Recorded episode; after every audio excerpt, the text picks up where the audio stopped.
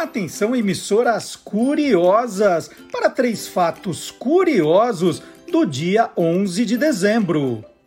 Em 1946, a Organização das Nações Unidas criou a Unicef, Fundo de Emergência Internacional para Crianças. O objetivo era ajudar crianças em países devastados por guerras. Em 1972, a Apollo 17 se tornou a sexta e última missão a pousar na Lua.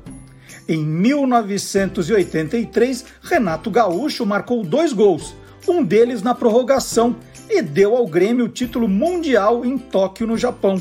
Vitória sobre o Hamburgo da Alemanha por 2 a 1.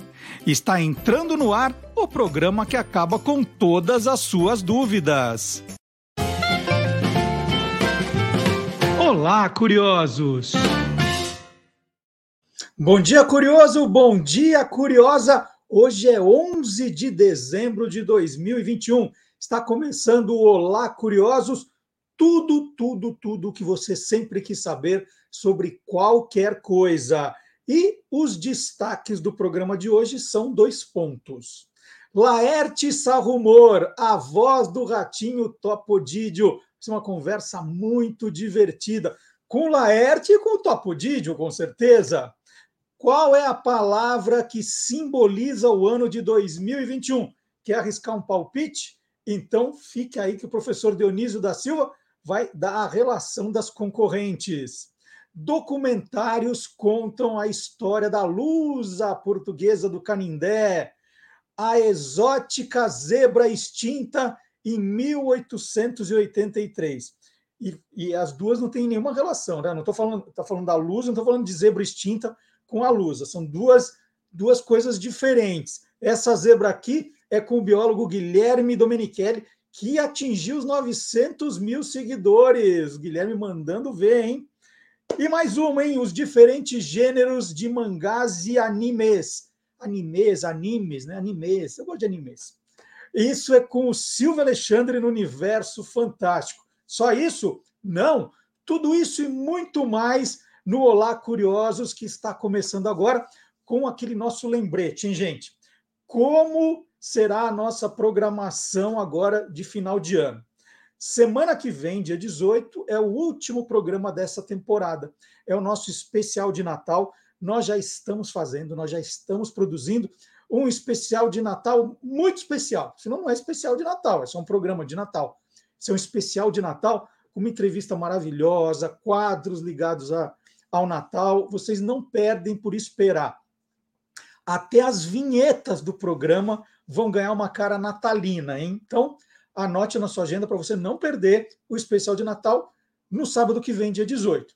Aí nós vamos dar uma descansada, uma parada, né, no final do ano, e no mês de janeiro, férias, né? Férias acumuladas, porque eu não tirei o ano passado. Então, férias acumuladas e nós voltaremos no dia 5 de fevereiro. Fala assim, poxa, mas tudo isso é que, na verdade, a gente, para voltar no dia 5 de fevereiro, a gente já tem que se programar ali na metade de janeiro, né? Começar a rever as coisas, é, gravar as entrevistas, tem todo um, um trabalho para que a gente volte no dia 5 de fevereiro. Semana passada eu falei 6, estava errado, é 5 de fevereiro. Então, é, aproveite essas últimas duas semanas é, de dezembro e é, o mês de janeiro para que você coloque o programa em dia, né? assista os que você perdeu, reveja aqueles que você mais gostou. Né? Você pode ver quadro a quadro, pode montar o seu próprio programa, tem tudo, tudo no canal do YouTube do Guia dos Curiosos. É só clicar em playlists, você vai ver mais ou menos 1.200 vídeos. Então, tem os programas inteiros, os programas separados, tem todos os Quem Te Viu, Quem TV, tudo, tudo, tá tudo ali. Você pode ir montando ah, o, o seu Olá Curioso, do jeito que você quiser, pode ver tudo de um colunista só. Então, divirta-se, divirta-se. Aí você vai falar assim, puxa, Marcelo, mas eu eu sou aqui um, um, espectador assíduo, eu nunca perdi um único programa, já vi tudo. O que, que eu vou fazer na sua ausência? Está aqui, ó. Então aproveite para ler o Guia dos Curiosos, edição fora de série. Também uma baita leitura para você agora, no final do ano, no mês de janeiro. Guia dos Curiosos, edição fora de série. Bom presente de Natal para você mesmo. Né? Fala assim, puxa, e se eu não ganhar o Guia dos Curiosos de Natal? Dá para você mesmo. Aqui na descrição do nosso vídeo, no Facebook ou no YouTube, você tem o link direto para comprar o livro. Então tá aqui também a boa dica para você ficar matando as suas dúvidas em janeiro, finalzinho de dezembro. Guia dos Curiosos, edição fora de série, eu mostro sempre aqui, né? Todo colorido, primeira edição toda colorida. E não tem nada a ver com os livros anteriores, viu, gente? Tem gente que acha que é a reedição, não é. Esse é inédito, é o décimo livro da coleção. Se você já tem esse, tem também os outros livros da coleção, tá? Então, já arrumei coisa para vocês fazerem é, agora no, no, no, em dezembro e janeiro. Combinado? Bom, vamos começar o programa então. Ah, é, e tem mais coisa: tem os livros, tem os, os, vídeos, mas também tem o site do Guia dos Curiosos, que você pode ficar ali navegando. Você tem sempre curiosidade sobre todos os temas. Por exemplo, quarta passada, é, nós tivemos a, data da, do assassinato de John Lennon, dia 8. Então, por exemplo, só para mostrar esse tema, é, você clicando no, no site do, do, Guia dos Curiosos na busca, tá lá, olha, colocar assassinato de John Lennon, tem uma matéria inteira sobre isso. Isso é só para dar um exemplo dos temas, né? Qualquer tema que você jogar uma palavra ali na, na busca desses grandes temas, você vai encontrar uma seleção de curiosidades sobre aquele assunto. É outra boa maneira também de passar suas férias, né? Rodeado, cercado de curiosidades. Então, olha só, os vídeos que você não viu, os vídeos para você rever, o livro Guia dos Curiosos, edição fora de série, que é o mais novo, mas tem toda a coleção, são 10 volumes, e o site do Guia dos Curiosos também. Né? Joga uma palavra ali na busca e vai se divertindo.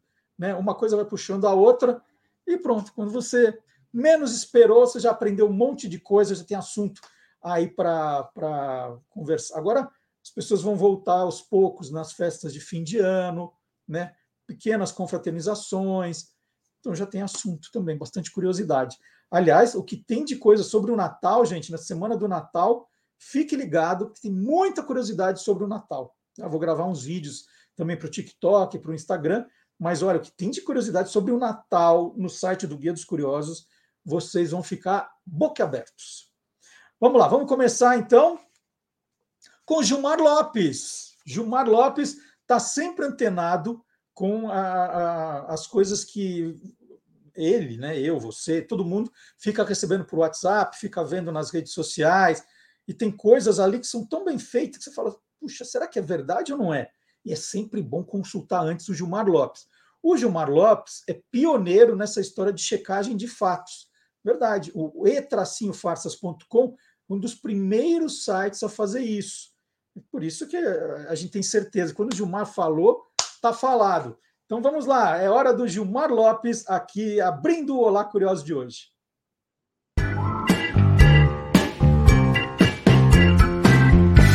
Verdadeiro ou farsa?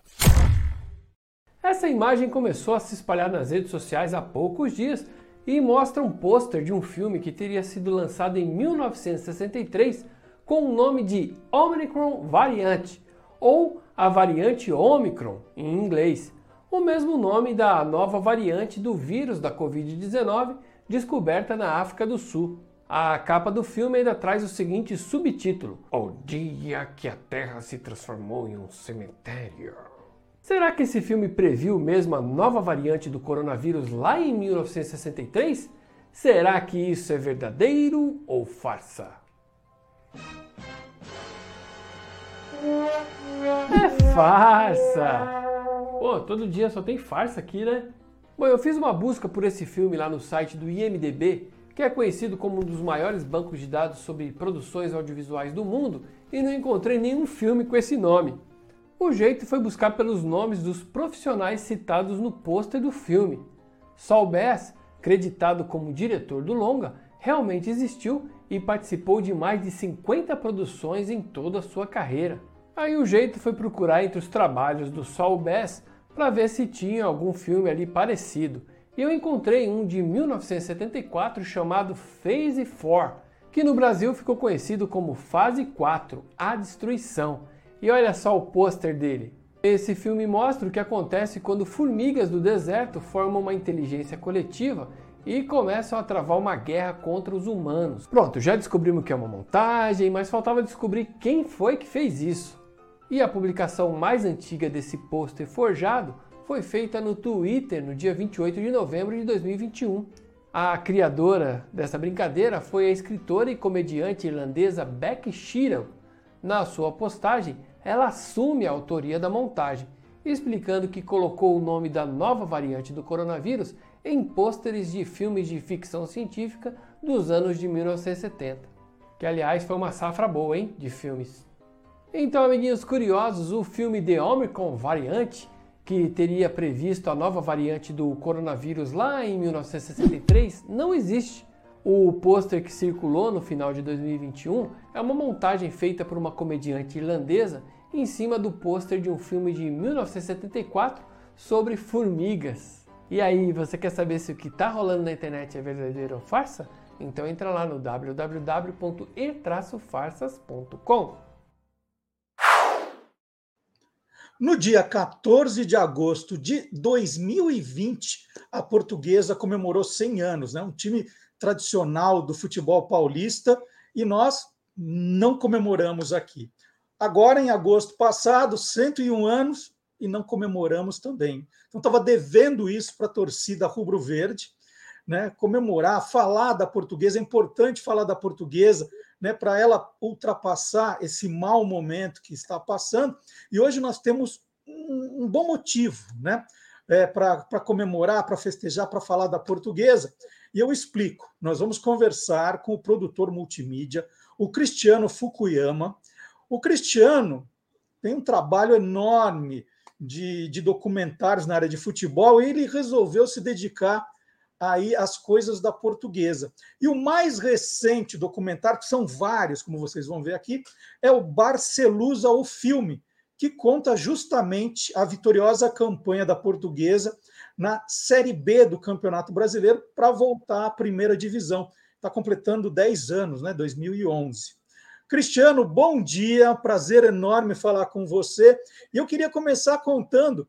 É, bom, dá para perceber, né, que pelo seu sobrenome, Fukuyama, que você é um grande representante da colônia portuguesa. Né? Tá na cara, é. né? Tá na cara. como, é que, como é que você começou a se interessar pela história da portuguesa? Você é torcedor da portuguesa mesmo? Eu sou torcedor da portuguesa, assim, e é engraçado. Então, primeiro, bom dia, né? Bom dia, Marcelo. Obrigado mais uma vez pelo convite. Bom dia a todo mundo que está assistindo. E assim, a gente vai fazer um, um, um, a gente vai fazer um, um, apanhado desses dois anos sem comemoração e ainda vai conversar com, com o torcedor japonês ainda, né? Então... é, é isso que é o mais curioso. então, é totalmente diferente. É, é, não é à toa que é um programa né, do Dia dos Curiosos. Então, assim, é, tem, tem esse detalhe também. É, eu não, meu nome do meio é Andrade, então assim, eu, eu, escolhi errado. Eu até brinco, eu falo com o Luiz, que é o, que, o, o jornalista que fez, é o diretor junto comigo nos projetos, né? Assim, depois que passou um tempo, eu falei, nossa, acho que eu devia ter usado meu nome do meio. Eu escolhi errado, eu escolhi o Fukuyama. Não...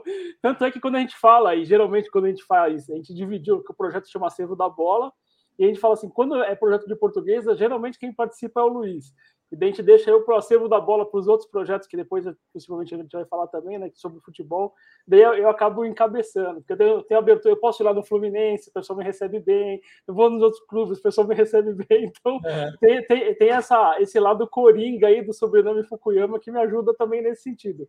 Mas, assim, nos últimos anos a gente tem feito um trabalho dedicado. Começou, né, por, por causa de, de torcer para o clube, com, contar, resgatar histórias da portuguesa a partir do caso Everton, né, que era um absurdo que estava acontecendo e a gente estava surgiu o ponto de partida, é, a mídia falava do, do, do, time, falava de quem fez, quem não fez, aquilo tudo, mas só esqueceram de contar o lado do torcedor. E o torcedor? O que, que acontece com o torcedor? Então foi aí que surgiu o nosso primeiro projeto que chama O Fado da Bola. Está até no YouTube de graça, é só digitar lá O Fado da Bola encontra o filme que fala sobre isso. Né? Então, e depois disso, o sucesso e a repercussão do trabalho só cresceu e começou, o pessoal começou, não, surgiu a ideia de fazer um longo, um curta, e começou, podia falar sobre isso. Tem o meu vizinho, que o pai dele jogou na portuguesa nos anos 50, fomos lá buscar história. Então, assim, a coisa começou, e nos últimos anos a gente vem se dedicando aí a produções do filme da portuguesa. Infelizmente, né, a gente fala assim que a gente está chegando no, no, final do nosso ciclo de produções. A gente tem até 2023 projetos já programados.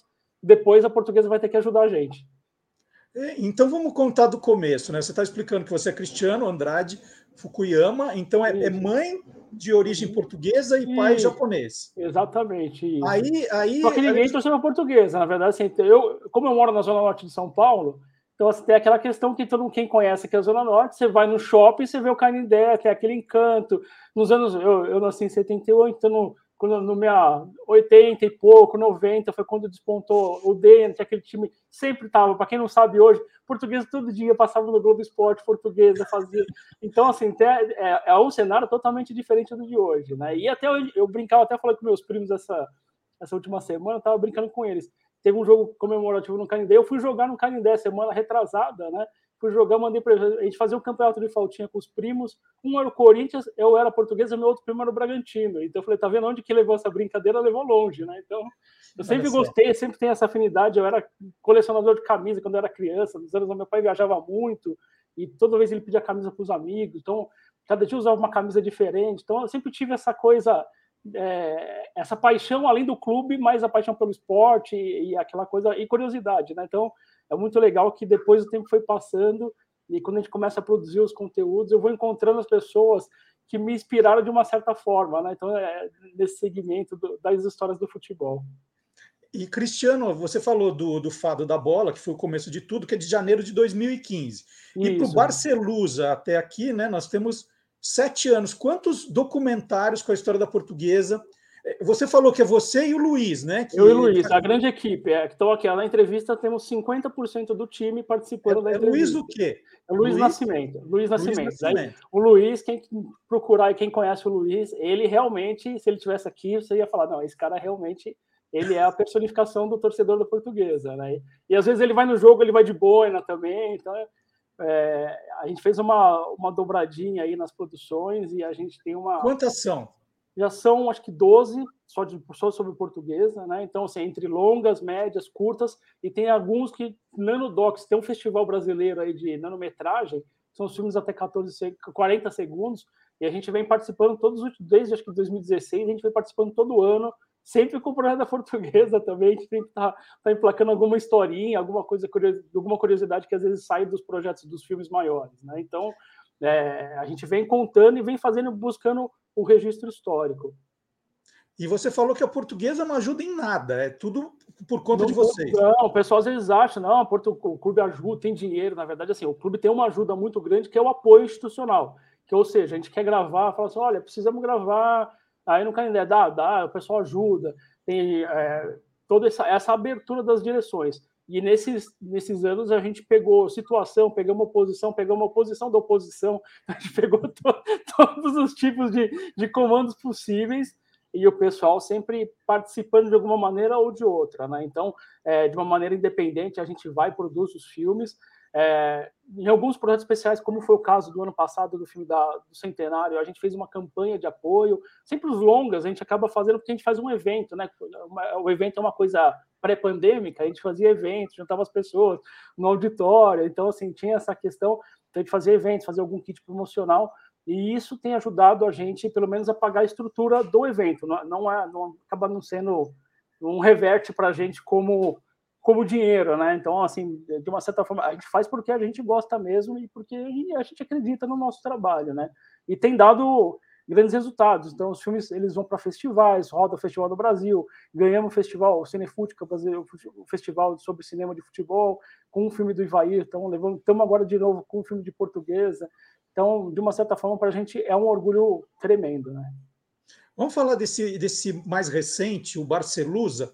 É, a gente está falando da história dos 10 anos em que a portuguesa é, é, conquistou a Série B do Campeonato Brasileiro e teve o futebol, é, né, o nome é comparado ao Barcelona. Conta a história para gente, Cristiano. Ah, então, esse é um termo engraçado, porque é, foi um time que jogou bonito, não, um time que não foi formado para isso. Os times da portuguesa, os grandes times, aliás, eles têm essa característica. Né? Os caras não é que eles vão lá e contratam. Um time que foi formado, deu liga, funcionou, e até no filme a gente conta um pouco sobre como foi feita essa formação. E o time tinha muita posse de bola, o time treinava muito, então conseguia dominar os adversários. Dentro e fora de, de casa, o time jogava e segurava a bola, era um estilo que o Jorginho adotou. E aí, aquela questão de ter tanta posse de bola, quem fazia isso na época era o Barcelona, né? Então, talvez o maior Barcelona de todos os tempos, e que dominava e dava show e dava baile, e a portuguesa foi meio nesse caminho e acabou surgindo, né, pelo pessoal da imprensa.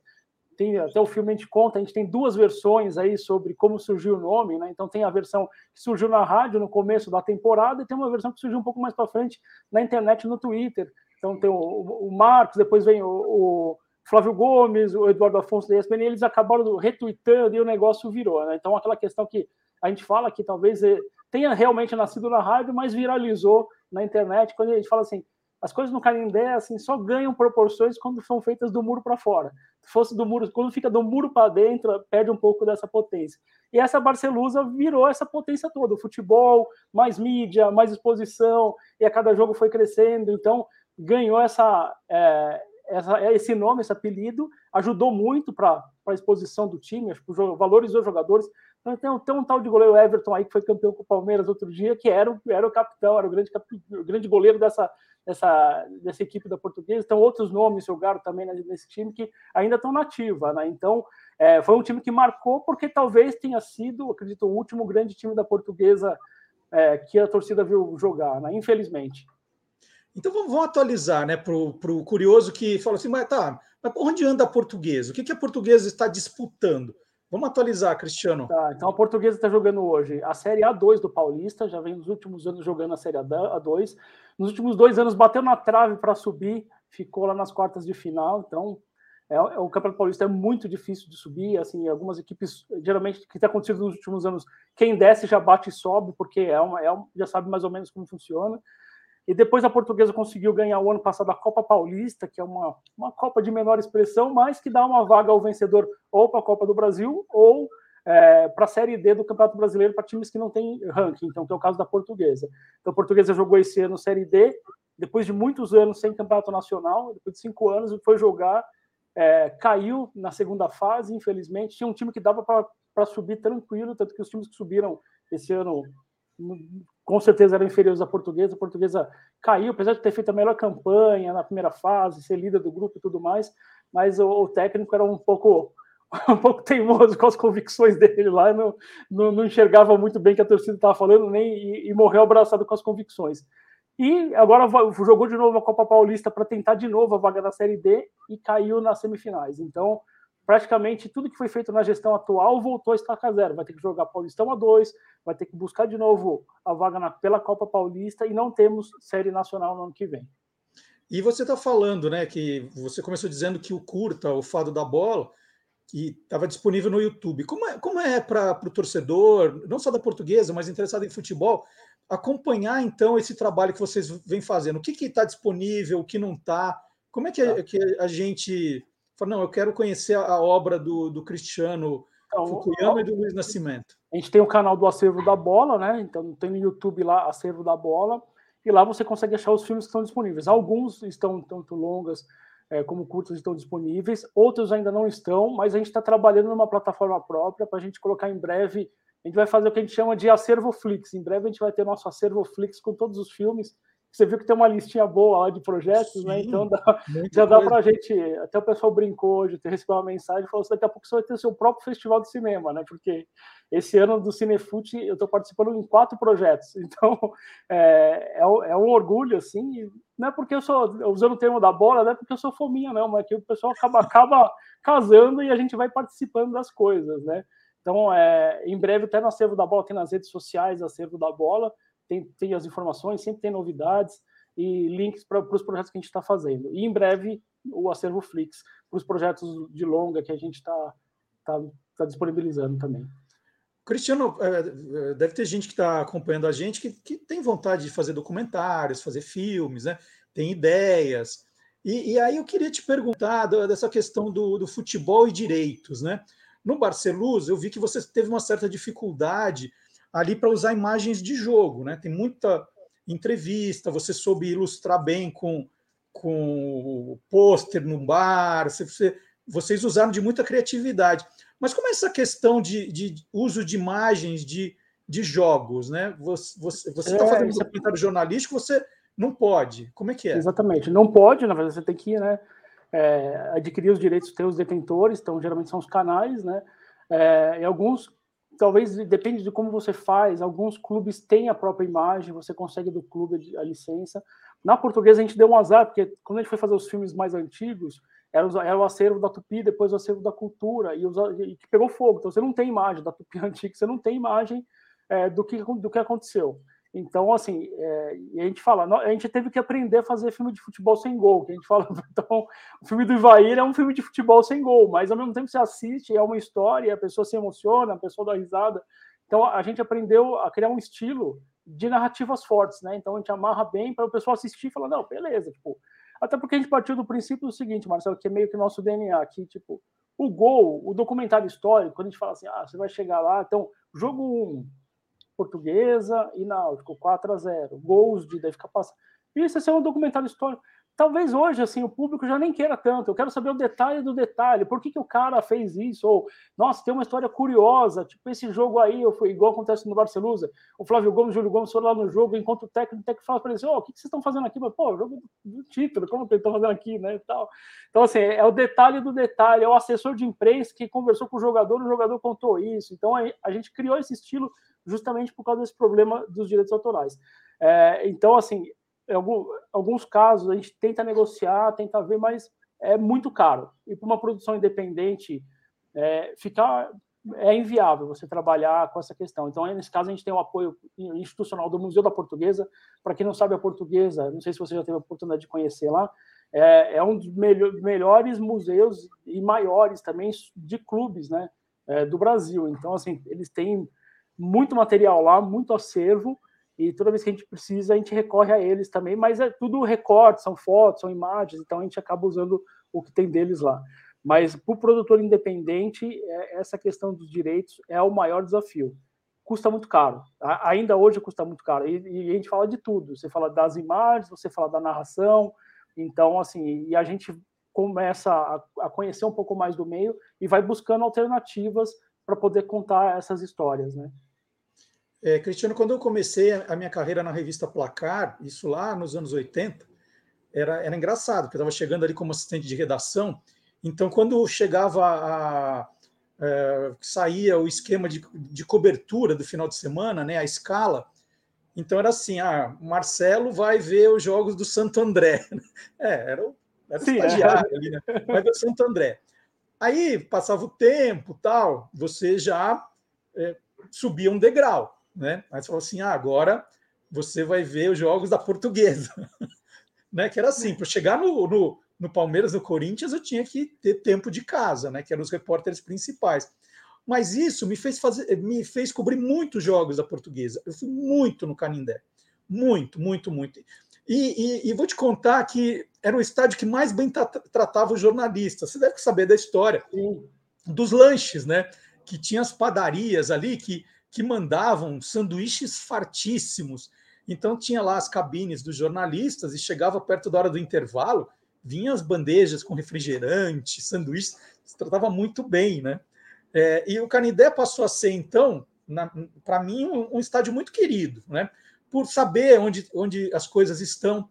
Quando eu era criança, antes de pensar em fazer jornalismo, eu lembro direitinho que eu fui assistir com meu pai no ginásio da Portuguesa um, um show dos Harlem Globetrotters. Sim, tinha muito eu lembro, eu, eu lembro, assim, mas muito bem da, da, arquibancada de madeira, onde eu sentei.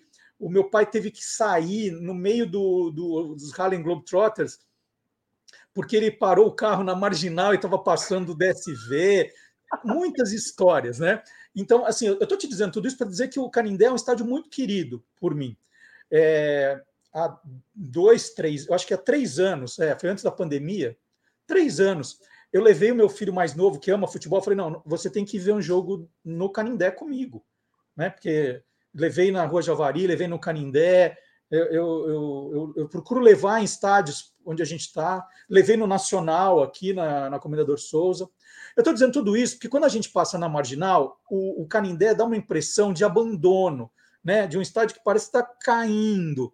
Existe algum risco do Canindé, sei lá, da área ser vendida, da portuguesa ter que se desfazer do Canindé? O Canindé é um estádio que corre risco? De, de ele correu recém... Não, então assim, ele correu recentemente, ele, ele correu risco porque é, aconteceram alguns processos de leilão. Então, assim, ele foi a leilão mais de uma vez nesses últimos anos. Agora fizeram um acordo, juntaram todos os processos. Então, esse, por enquanto, está sob controle nesse sentido de alguém chegar lá, arrematar, subir um, um prédio lá e acabar com tudo. Então, é nesse sentido, sim. E ao mesmo tempo teve um, na gestão passada teve um abandono realmente muito grande do estado, do estádio, todo e não só do estádio, mas do patrimônio como um todo.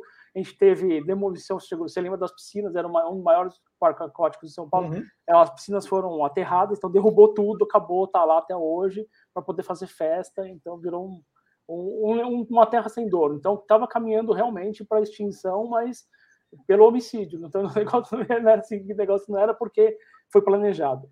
E existem agora alguns projetos, algumas conversas, nos últimos, pelo menos, sei lá, 10 anos também, que é de fazer alguma coisa com o terreno, realmente fazer alguma coisa, de repente, no, conversou com o W Torre para fazer uma mini aliança, sei lá, se, se fosse esse o termo, né?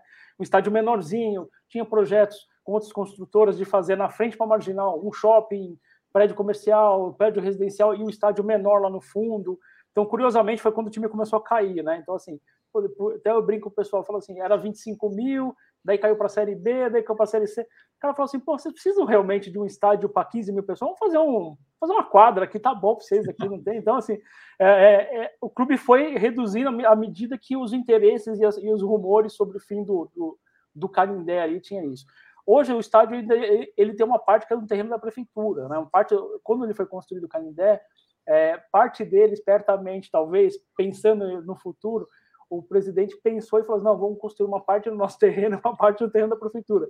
Se a prefeitura pedir de volta, vai falar assim: ó, como é que a gente faz? A gente quebra aqui o estádio no meio? Não tem como. E se a gente perder o nosso terreno, também é a mesma coisa. Então tem, tem essa questão da segurança, mas ao mesmo tempo tem conversa sempre. Vira e mexe tem esse, esse, esse assunto de vamos falar o que a gente vai fazer aqui? Vai virar uma arena? Vamos fazer alguma outra coisa? Vamos revitalizar o estádio e tirar outra parte do clube?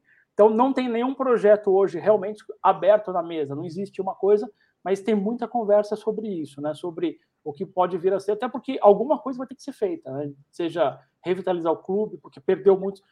Você estava contando a história aí do, do evento que você foi, lembrando que a Portuguesa já foi o clube com o maior número de associados de São Paulo, tinha mais de 100 mil associados. Então, uhum. um clube social, aquilo ali fervia, né? Era gente, todo evento e tudo mais. Hoje beira realmente o abandono. Para quem já viveu tudo aquilo, é, é um momento muito perigoso, né? De você estar tá lá e as pessoas tem poucas pessoas circulando no clube, teve até eleição essa semana, pouquíssimos sócios, então assim perdeu muito essa força. Então agora o, o, o grande patrimônio mesmo é o estádio, é a localização, porque cada vez mais também a valorização da, da marginal Tietê ali e a localização estratégica da portuguesa. Então tem essa questão, existe sempre essa conversa. Pode ser que daqui a um tempo não tenha mais o, o estádio, né, do jeito que ele é. Até, inclusive, no evento da Barcelona, estava o neto do Oswaldo Teixeira Duarte, estava lá, eu até conversei com ele, né? Ele estava brincando, eu falei, a gente tem que fazer, que o ano que vem completa 50 anos do estádio e é o nosso próximo projeto. A gente vai fazer um documentário sobre os 50 anos do estádio. E até brinquei Muito com legal. ele, falei, ah, tem que tomar cuidado que daqui a pouco os caras vão lá, faz qualquer coisa, muda uma faixa lá e vira arena, nome fulaninha de tal, né? Assim como foi feito em Bragança, lá Marcelo Stephanie, os caras trocaram uma porta lá e mudou, virou a arena na Via Vichedi. Então, assim, depende muito do interesse. A gente não sabe. A portuguesa vai passar o ano que vem de novo por eleições. Então, o processo político é sempre muito complexo, né? Quando a gente fala do clube, e um clube como a portuguesa passa, tem muita influência é, de quem está na frente para as decisões do futuro. Né? E nesse documentário dos 50 anos do Canindé, vocês vão revelar finalmente se é verdade a história do trator que ficou dentro do estádio? Cara, essa, essa é uma das histórias que a gente tem que contar, né? Tem, a, a gente já sabe, a gente sabe algumas é. coisas. Você sabe que é curioso, assim, falando do, do mundo do, da curiosidade aqui, é, eu fui, acho que em 2019, numa visita no Paquembu. E aí tava visita guiada, tava o César Sampaio, tudo. E no meio da visita surgiu uma história falando que tem um trator enterrado no, no Paquembu. Não sei se você já ouviu isso ou não. Não, eu, eu conhecia. Então, eu achei é. estranho. Eu falei assim, pô, eu conheci mas, pô, a história do Canindé. Que foram lá, fizeram a, o estádio e ficou lá, exatamente. E o, o trator, o, era escavadeira, o trator Isso. ficou lá dentro, não, não tinha porta para sair, enterraram no, no estádio. Então, mas contaram essa história no Pacaembu. Eu fiquei intrigado. Eu falei assim: a portuguesa tá tão embaixo que roubaram até a, a única piada boa que tinha virou do Pacaembu. E eu fiquei assim, e eu fui conversar com, com, com, o pessoal lá depois. Falei, gente, que história que é essa? Que eu nunca ouvi essa história, não sei o que. Tá. Aí contaram, porque Pacaembu também, para quem não conhece, quem é fora de São Paulo, Pacaembu fica num vale também, então tem, tem é muito viável também essa história, mas acho estranho porque os, o portal do Pacaembu sempre teve lá né, na frente. É, então, ali, ali e, tinha, e, tinha, é, e tinha a concha, dava para sair do lado ali, então não, tem, não tinha esse problema, né? Então, roubaram do Canindé essa história. Roubaram do Canindé essa história, então a gente deixa, deixa o registro aí. Eu achei bem estranha, né? Falei, pô, mas tudo bem, né? Vamos, já que vocês estão contando, alguém deve ter essa fonte aí. E, e aí, mas tem essa, essa história. E a gente sabe que realmente não tem, não tem ele inteiro, mas tem, teve coisa que foi enterrada realmente. Talvez Olha, gente... a hora que acabar, que não tiver, que os caras forem mexer alguma coisa, lá pode ser que apareça algumas peças e vão aparecer. Eu já estou imaginando a primeira cena desse documentário dos 50 anos do Canindé. É o Canindé escuro, assim, né? Com os refletores acesos e lá no gramado, o Cristiano e o Luiz com paz. Cavando, assim, ó. Cavando para ver o que acham, ó. Olha que imagem. Já tô, já tô... Ó, Marcelo, acabou de ganhar um crédito. Mais um aí de ideia original, Marcelo Dotti. Não, tô vendo, eu tô vendo essa cena, tô vendo essa cena. Olha, queria muito agradecer a conversa com Cristiano Fukuyama, Cristiano, produtor multimídia. É, ele contou muito aqui do, desse trabalho maravilhoso que ele vem fazendo do resgate ele, o Luiz, né, o Luiz Nascimento, da, do resgate da história da portuguesa. Então, ele fez do centenário, fez agora do Barcelusa, 10 anos da conquista da Série B, vai fazer a história do Canindé, e tem outras aqui, a, a Lusa na Copinha, 1991, é, tem o Rubro Verde Espetacular, a história em 11 metros, a, a história do Ivair, como ele contou, e quem quiser pode encontrar no canal Acervo da Bola, no YouTube, né, vai encontrar é, grande parte desses vídeos, e ele faz outros trabalhos também que não são ligados exatamente à portuguesa nessa área de futebol, e a gente pode acompanhar também aí o, a, os filmes do Cristiano e do Luiz no Festival Cinefute. Né? Ele fez ó, Eu Sou do Norte. Quem que era Eu Sou do Norte? Eu Sou do Norte é uma história sobre futebol feminino. Na verdade, foi uma história legal, porque uma jogadora estava. Tem um amigo que chama Edson de Lima, que ele tem uma página chama A Vitrine do Futebol Feminino. Então, a gente, cada dois anos a gente faz um filme com ele. Já veio que acabou conhecendo na data. E ele estava comentando comigo que tinha uma jogadora do norte que estava na portuguesa goleira, e veio pandemia. E todo mundo foi embora, a menina ficou sozinha no, no, no, alojamento. Eu falei, pô, é puta história, né? Vamos atrás dessa história aí. E a gente gravou com ela e ela contando que ela veio, veio do norte, veio para tentar a vida. E ela não falou que ela não ia embora, não. Ela, ela falou, não, vou ficar aqui, vou esperar passar essa pandemia para jogar aí o campeonato. E ela ficou. E depois, e, curiosamente, ela, a gente fala assim que todo mundo que participa dos filmes nossos, aí fica a dica aí para quem for convidado, sempre depois ganha, ganha uma vitrine aí, sempre o negócio funciona bem. É ela isso. hoje ela é goleira do Vasco, do feminino do Vasco, e ela se deu super bem. E a gente foi atrás de outros personagens que têm esse perfil, de, são jogadores que vieram do norte do país, que para quem não sabe, futebol feminino já tem pouco apoio. Na região norte, o futebol praticamente é muito escasso, pouco investimento, então elas têm que vir, e quando elas vêm, não tem essa possibilidade, pega um ônibus e vai para casa chorando. Aqui o negócio, até para ir embora é difícil, então ela tem, elas vêm e vêm com, com a faca nos dentes aí para poder vencer na vida, né? Então a Aline Calandrini é uma das entrevistadas também, que foi da seleção, foi capitã, outras jogadoras, dirigentes, então a gente fez o Eu de Norte, é essa pegada. Tem o Eu Jogador, que foi o primeiro filme que a gente fez com ele, que é sobre futebol feminino, que tem a Emily, tem outras jogadoras que a Roseli, que é uma jogadora histórica da seleção, que elas contam, e esse filme acabou rodando, porque assim, hoje se fala muito do futebol feminino, mas há cinco anos atrás a visibilidade era muito menor. E o filme ficou em segundo lugar no Cinefute, depois rodou, foi, rodou na Espanha, foi na Itália, foi no festival no, no Fix, que é, o, é, é como se fosse o, a Copa do Mundo dos festivais lá, foi indicado, participou também, participou na Argentina, Barcelona, então rodou um monte. É, o Nunes FC, que é da Gabi Nunes, até ela voltou agora para a seleção recentemente. É, ela foi lesionada, uma história muito parecida com o do Ronaldo de superação, e foi muito legal também contar. É, tem outros projetos como o Museu do Futebol, fiz um documentário esse ano lá, uma ideia original Marcelo Duarte, jogando em casa, tá no Isso. YouTube também do Museu do Futebol, quem quiser assistir tá lá. Participei de exposições também do museu atual, que é dos goleiros, eu fiz os vídeos. Então a gente está sempre acaba, acaba envolvendo em um monte de projeto muito legal. E agora estou participando de outros projetos de outros outros museus estão chamando, outras, outras editorias aí estão convocando, e é muito legal que é, no fim eu gosto, eu, eu, sou um contador de histórias, né? Então, assim como o Marcelo é um buscador de histórias e contador, eu gosto de também, tenho, eu tenho esse perfil aí de, de contar histórias e buscar, e eu me envolvo e, e eu adoro fazer isso, né? Vamos fazer depois um dos japoneses no futebol brasileiro. Aí você pode usar o Fukuyama tranquilo. Não, tranquilo. O lado bom é que tem um cara que está jogando até hoje. Ele, é, só a gente entrevistar o Kazu que a gente resolve todos os problemas. É o cara que está é ativo ainda. Tá? Então, os japoneses no futebol brasileiro, anota, hein?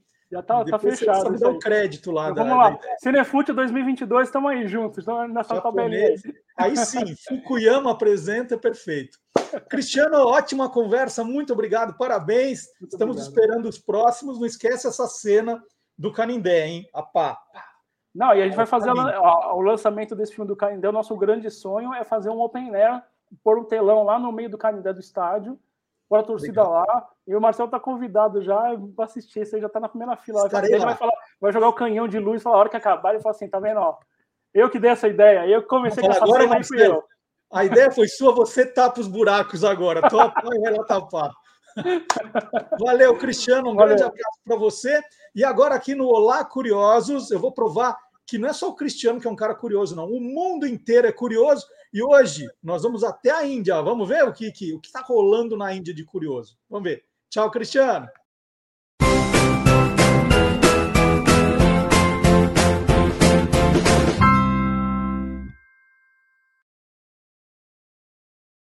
Em sinal de seu amor pela esposa, o professor indiano Anand Prakash Shuksey mandou construir uma réplica em escala reduzida do Taj Mahal a recriação do famoso palácio de 1632 custou-lhe 260 mil dólares, um milhão e meio de reais. O professor na Índia ganha bem, hein? E inclui uma sala especial cuja criação foi especificamente solicitada pela homenageada Manjusha. É, aí abre aspas na declaração do Anand. Ela só me fez uma exigência: Manjusha queria uma boa sala de meditação. Nós a colocamos melhor, no melhor lugar dentro da casa. Por ser uma casa em forma de cúpula, é ideal para meditação e relaxamento. O Taj Mahal é o ponto turístico mais visitado da Índia. Foi construído pelo imperador Mughal Shah Jahan como símbolo de amor e mausoléu para a segunda mulher. A família de Anand e Manjusha visitou o verdadeiro Taj Mahal diversas vezes para fazer uma versão exata em miniatura do palácio. A romântica réplica do Taj Mahal está aberta à visitação, logo vai virar ponto turístico também. Quer saber mais sobre o Taj Mahal? Que tem muito mais, né? tem que contar toda essa história, que é um, é um palácio que é uma declaração de amor.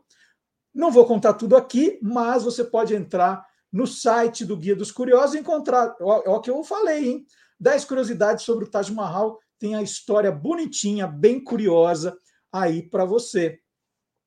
Que a ideia é justamente essa. A gente faz o programa aqui, fica falando, mas a gente vai abrindo umas janelas para depois você pesquisar no site do Guia dos Curiosos. Né? A gente puxa alguns temas e depois você continua lá no, no site do Guia dos Curiosos.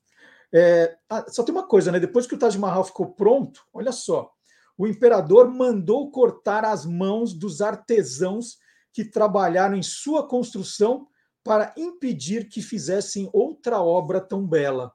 Olha que maluquice, né? Para ninguém fazer igual, ele ó, cortou a mão dos trabalhadores.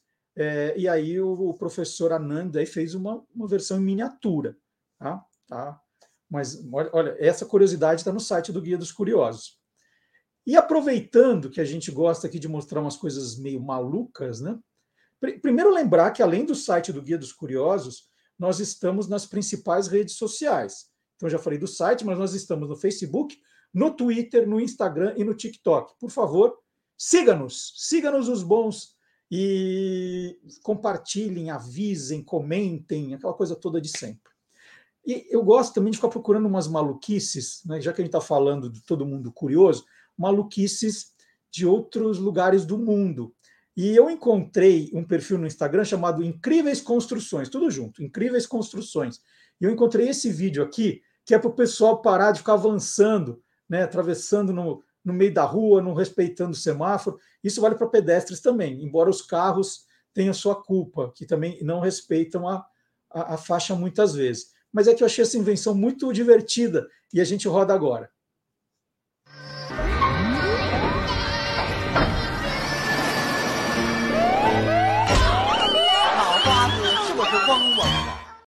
Olha que bela solução. que bela solução, hein? Essa ninguém esperava.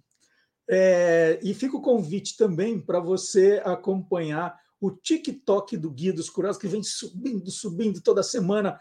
Muita gente nos seguindo, com vídeos curtinhos, ali de no máximo um minuto. As pessoas gostam demais da, da história das marcas famosas, mas de vez em quando a gente coloca também invenções de coisas do, do dia a dia, né? Que a gente às vezes para para se perguntar, mas quem inventou isso? Por exemplo, quem foi o primeiro goleiro a usar luvas? Vamos ver? Qual foi o primeiro goleiro a usar luvas em campo? A resposta é Rainer Stuffelt, que defendeu o Nuremberg e a seleção da Alemanha na década de 1920. Quando estava chovendo, ele usava luvas de lã áspera, porque ele achava que a bola molhada se prendia melhor nas mãos. Na mesma época, o goleiro espanhol Ricardo Zamora usava também luvas de lã, mas por vaidade, é verdade. O primeiro goleiro brasileiro a usar luvas foi Jaguaré. Em 1931, ele foi vendido do Vasco para o Barcelona da Espanha. E na sua estreia na Europa, ele entrou com luvas de couro mais por causa do frio, que ele não estava acostumado, do que exatamente melhorar o desempenho em campo. E agora, depois dessa, nós vamos chamar o professor Fábio Dias. O professor Fábio Dias criou no YouTube o canal Clube do Jingle. E ele é autor também do melhor livro sobre o assunto em português, que é Jingle é a alma do negócio. Não conhece? Precisa conhecer. O link também do livro do professor Fábio Dias está na descrição do nosso vídeo, tá? Então tá aqui. E fica o convite, então, outro presentaço aí para o Natal. Vamos, e ele está agora, nesse mês, fazendo os jingles natalinos. Né? Começou semana passada, tem esse e o próximo. Então, jingles natalinos com o professor Fábio Dias no Olá Curiosos.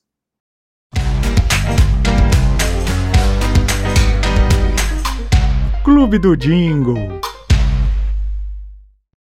Em 1986, o brasileiro Márcio Moreira, diretor mundial de criação da agência McCann Erickson em Nova York, responsável pela conta publicitária em todo o mundo de Coca-Cola, convidou Tom Jobim e fechou um contrato com ele para a cessão dos direitos da música Águas de Março para que servisse de tema para todos os jingles de Coca-Cola, que naquela época tinha uma campanha com o slogan Coca-Cola é isso aí. Durante todo aquele ano, diversos comerciais e diversos jingles foram é, produzidos tendo Águas de Março como base, e no final de 86, para a campanha de Natal, é, Márcio convidou o próprio Tom Jobim para estrelar o comercial, e segundo dizem, ele também participou da adaptação da letra do jingle, né? É, fazendo com que surgisse uma peça é, memorável, um jingle lembrado por muita gente e um comercial que ficou para a história da publicidade, não só por ter tido a participação do próprio Tom Jobim, como tem como base Águas de Março, uma das mais belas músicas de, todo, de toda a sua criação. Vamos assistir esse comercial e relembrar como foi o Natal de 1986 de Coca-Cola, com a participação de Tom Jobim. E para você, o que é o Natal? Para mim é amor, reunião, alegria, carinho, amizade. É festa, é luz, é saber escolher, é experimentar o sabor de viver. É o momento, é o carinho, o tempo de acontecer. É o sonho presente, é o prazer. É aquela saudade, é saber conquistar. É uma grande amizade, é surpresa no olhar. É um enorme prazer, é um jeito bem solto de amar e de ser. De se. Feliz você nesse Natal.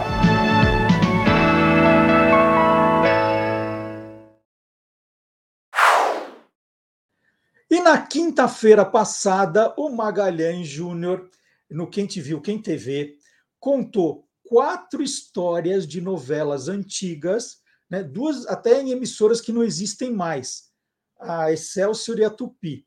Ele pegou quatro novelas e aí pegou uh, fatos curiosos dessas novelas que personagens fizeram coisas que não estavam habituados a fazer. Né? Essa foi a brincadeira que ele encontrou.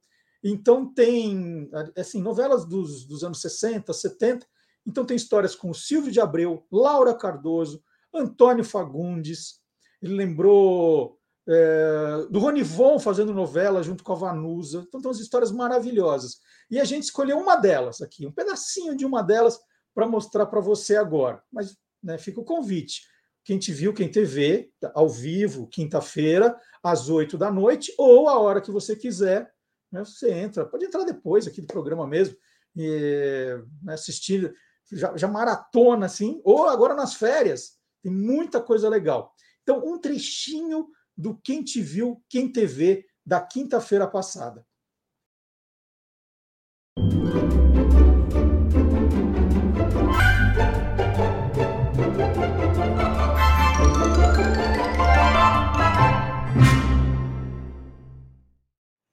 E até que chega, enfim, a novela em que ele aí sim foi o Fagundes, porque ele foi protagonista. Era uma novela que era uma comédia rasgada chamada O Machão.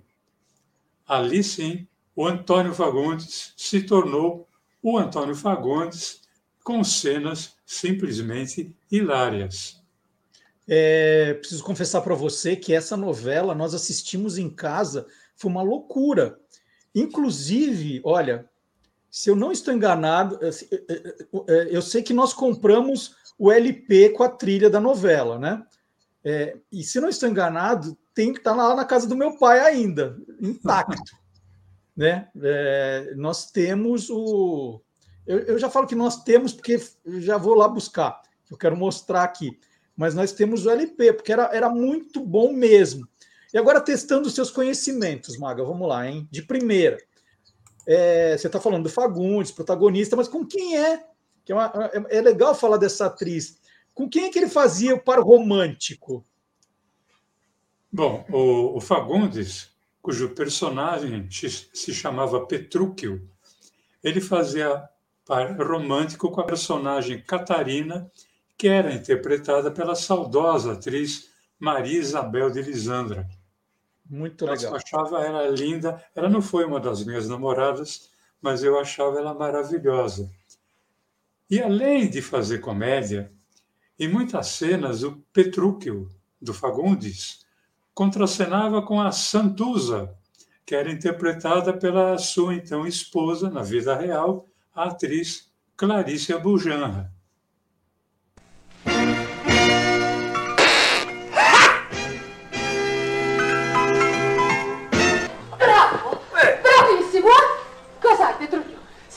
Falta da infelicidade? O que, que, é isso, minha filha? Petrúquio, eu sou napolitana.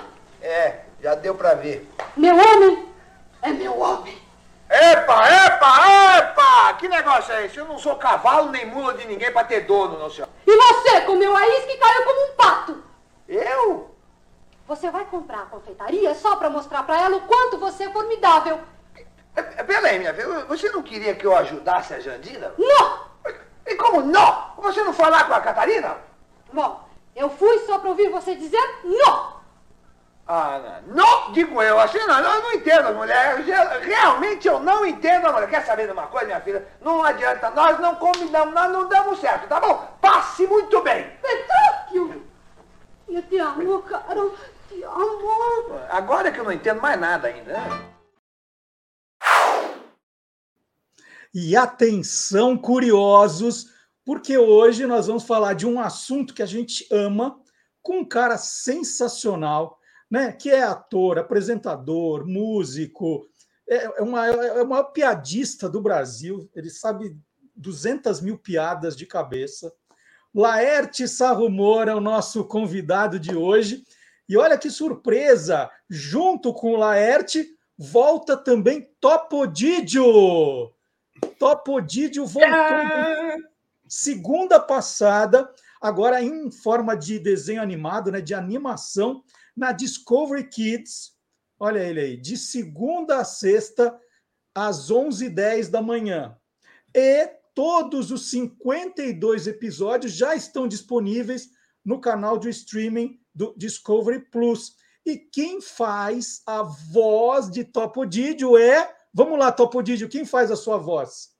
E quem será que faz a voz do Topodídio, hein? é o Laerte Rumor, ao seu dispor. Que legal. Laerte, eu acho que a gente tem idade próxima, então a gente a gente era. É, não, você é um menino, você é um imagina, menino. Imagina.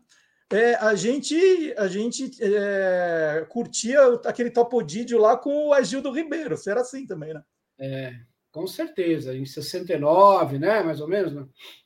É, eu, eu era, era criança, né? Você devia ser mais novinho ainda, mas eu já tinha lá meus 11 anos, tal, quando ele veio para o Brasil pela primeira vez, e ele passava na Globo, né? Junto com o Agildo Ribeiro, e era um sucesso, né? Era, foi um, um estouro, né? A, a, vinda dele ao Brasil, ele fez muito sucesso, como ele faz no mundo inteiro, né? Lá fora, eh, no, exterior, é, nos Estados Unidos ele contracenava com o Ed Sullivan, né, que é uhum. o, pô, o, Silvio Santos da, da, TV americana, né? Enfim, eu, é, é, foi uma febre, uma coqueluche, e eu, como todo garoto, né, naquela idade que eu tinha, 11 anos tal, me apaixonei pelo Ratinho, principalmente, olha só como essa coisa da música já está presente na minha vida desde de, de garoto, né? Principalmente pela coisa musical dele, né? Então tinha os compactos, os uhum. compactos simples, parece que ele lançou três ou quatro compactos. Ele nunca chegou a lançar um LP naquela época, mas ele lançou vários compactos pela Philips. E aí o primeiro, né, que fez o mais, mais sucesso, tinha meu limão, meu limoeiro, né? Meu limão, meu limoeiro, meu pé, meu pé de jacarandá tinha Chove Chuva, né? Chove chuva, chove sem parar. E aí nos outros compactos tinha o Calhambeque e tal. Então é, eu fiquei doido com aquilo, né? Adorava, tinha os disquinhos, fiz a minha mãe comprar os disquinhos, o boneco, os gibis, tal, mas o que eu mais curtia mesmo era, eram o, o, os disquinhos. É, você tentava imitar. Você lembra se você tentava imitar o Topodídio quando você era criança? Não lembro. Eu devia ter uma vozinha de taquara rachada, mais do que eu tenho agora, né? Porque eu já tenho essa voz de pato maravilhosa que Deus me deu. Ah, imagina com 10 anos, né? Eu não lembro. Acho que sim. Como toda criança, né? Bom, mas é, e, aí quando é que o Topodídio entra na sua vida profissional, né? Quando é que, é que é, falam assim: o Laerte faria bem a voz do Topodídio. É, então, foi incrível, né? Aquelas coincidências, aquelas conjunções do destino, que eu era fã do, do Topodídio, como eu estou dizendo, e aí nos anos 80, ele, ele teve uma volta, se não me engano, nos anos 70, mas que não, não foi muito alardeada, e aí nos, no, nos anos 80 ele ia voltar para uma temporada na Band, né? na TV Bandeirantes, e a gente estava gravando aqui em São Paulo, no estúdio da Som Livre, o nosso disco, nosso terceiro disco, né? Os 17 Big Golden Hits Super Kits mais vendidos do momento, pela RGE. E com a produção do Serginho Leite e o Luiz Henrique Romagnoli. E aí, assim, o estúdio da Som Livre é um grande estúdio e tal, e tem várias salas. Aí, num dos, dos intervalos ali de, de gravação, eu, eu, encontrei no corredor, assim, na hora do cafezinho, com o Mr. Sam. Você lembra do Mr. Sam? Sim, nós entrevistamos o Mr. Sam outro dia aqui. É mesmo? Figuraço, é. né? Cara, puta, grande figura. Argentino, né? O Santiago, o seu Santiago, ele apresentava o Realce Baby na TV Gazeta tal. E é um grande produtor de, de, de, de discos, né? É, radialista tal. E ele estava gravando um disco lá no, como produtor lá na Som Livre, e aí a gente já se conhecia do, do Real, se, quer dizer, ele me conhecia através da banda. Ô, oh, tudo bem? Vocês estão gravando aí? Aí, papo vai, papo vem. Ele falou, pô, você não sabe quem que tá voltando no Brasil? O Topo Gigio. Eu lembro do Topo Gigio? Eu falei, pô, se lembro, sou fã, né? Tal, é, então, a gente está com um certo problema, tal, porque o italiano que, que, que faz a voz dele e tal, até tá velhinho, não tá viajando, não quer viajar. E aí tinha, acho que parece o Roberto Barroso também, que foi outro dublador também está velho, não quer. Né? Estamos procurando uma, um, um, dublador para o Topo Gigio. Eu falei, ah, posso me candidatar aí a fazer um teste, né? Eu toda a vida é, escutei o Topo Gigio tal, aí comecei a imitar ali, né, para ele, assim, no corredor. Ele falou, oh, legal, vou fazer um teste. Aí, no dia seguinte, eu fui fazer um teste na Diana, Diana Cinematográfica, ali no, no Bexiga, né, que hoje em dia é a Casa Blanca, uma, uma potência, né? uma produtora grande e tal. E da Margarete, poderosa Margarete. E, e aí estava lá o, o, o argentino, que, que na época era o, o management, né? o empresário do Topo Gigi, o cara que detinha os direitos mundiais do personagem. E aí eu, tive, eu conversei com ele né, com o próprio Carlos Gallego, né, Gallego, com dois L's, eu não sei falar direito, mas é Carlos Gallego, né, seria. E aí eu, eu fiz um teste para série de televisão, né, na Diana, e com o Carlos Gallego eu já acertei a coisa do disco. Ele estava ali, na verdade, para conversar comigo sobre o disco, né? Uhum. Que o Mr. Sun que, que ia, fazer a produção do LP do, do Topo Gigio pela Discoban, que é o selo do, da TV Bandeirantes. E aí ali nós já acertamos em, de fazer o disco. Quando ele falou o quanto eu ia ganhar, eu quase caí para trás, era em dólar, né? Nunca tinha ganho em dólar na minha vida, e era uma boa quantia em dólar para mim, pobre mortal, né? Que ganhava como músico, você sabe como é que é salário de músico. E aí, nossa, saí de lá é, radiante, né? Ia fazer um personagem que eu adorava, ganhando em dólar, bem, né? Trabalhando com um amigo, que era o Mr. Sun, estava tudo bem, né? E. Bom, sei, você quer que eu continue contando a claro, história? Claro, estou adorando a história. Então, isso eh, nos anos 80. Aí é, fui fazer o teste, fui aprovado, fui aprovado, né? Você sabe que a criadora, né, a mamãe do Topo Gigio é a Maria Perego. Sim. A Maria Perego, italiana, né? A 58 que ela criou. Exatamente, tem, tem a minha idade, né? Uhum. Ah, pronto, dedei a minha idade agora, né? é, ele, ele é de 58 e eu também. É, e aí eu fui para o Rio de Janeiro, né? é, já para para as gravações, né? As gravações do, da, da, temporada da, na Band eram feitas no Rio, na Band Rio, né? Apesar uhum. que a, a, rede Bandeirantes é, é, é paulista, né? É, a sede aqui em São Paulo, mas essa produção especificamente do Topo Gigio era feita lá na Band Rio, que, cujo diretor da, da emissora era o grande Cláudio Petralha, uhum. um maestro, um cara sensacional. Tio do Ricardo Petralha, né?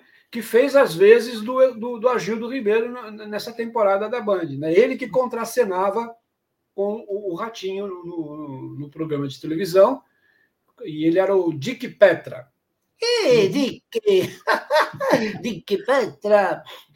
E então eu fui lá, eh, fiquei hospedado no Hotel Nacional, né? São Conrado, toda pompa e circunstância, imagina. Eu, eu como Laertes arrumou, jamais ficaria lá. Agora, como Topogi, como um rato, muito bem instalado. E lá, então, eu conheci a Maria Perego, né? A gente fez umas leituras de texto, tal, lá no hotel, nos estúdios também, fomos para o estúdio. E, e esse foi o meu primeiro e único contato com a Maria Perego que eu tive na vida, né? Uhum. Essa leitura, esse ensaio, né?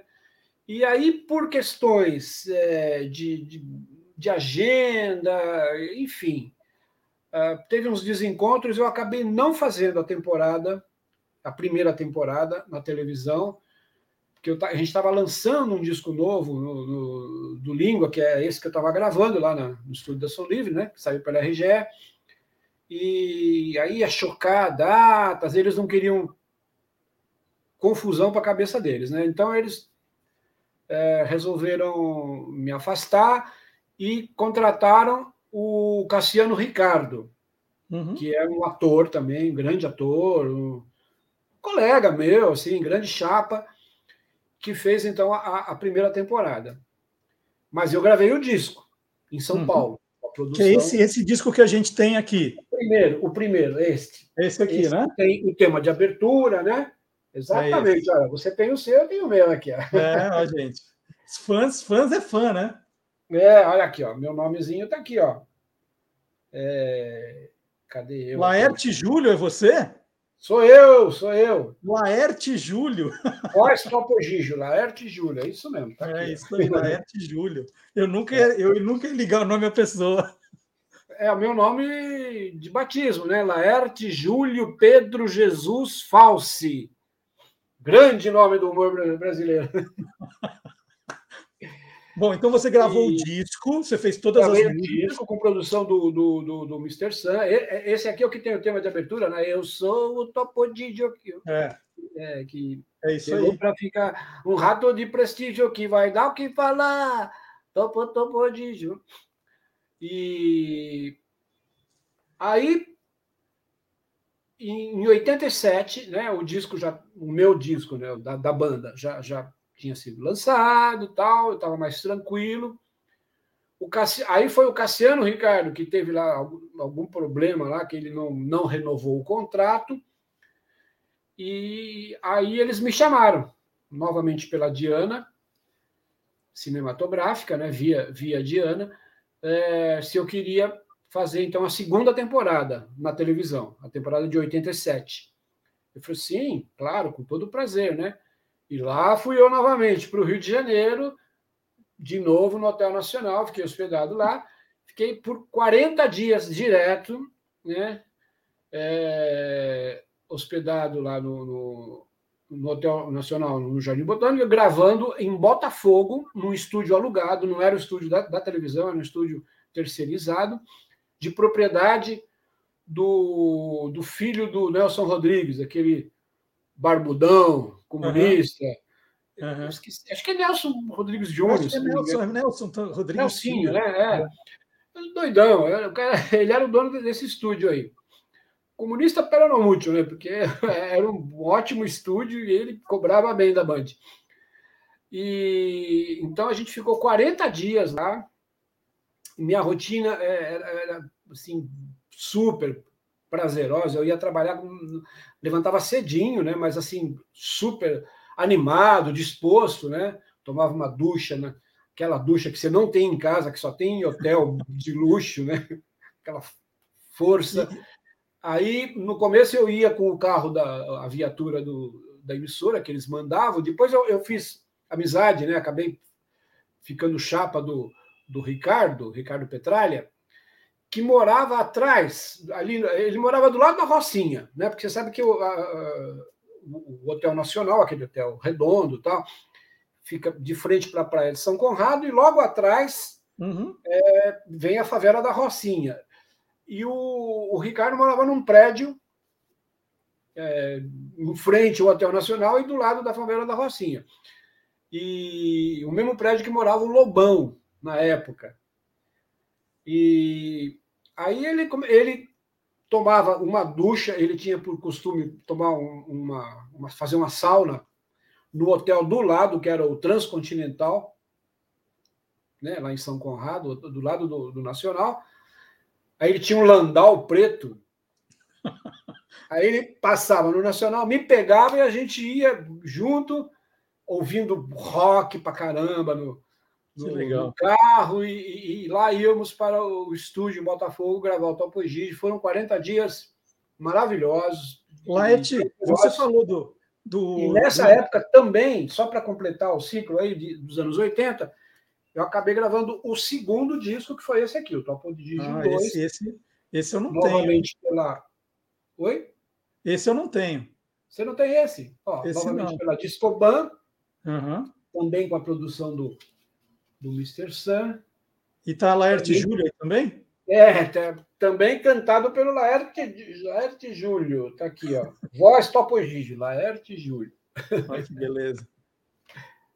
É, Laerte, você está dizendo que teve essa conversa com, com a Maria Perego, a criadora. É, tinha algum tipo de recomendação? Né? Ela falava assim: ah, isso pode, isso não pode, cuidado com isso. Tinha algum briefing assim para vo vocês?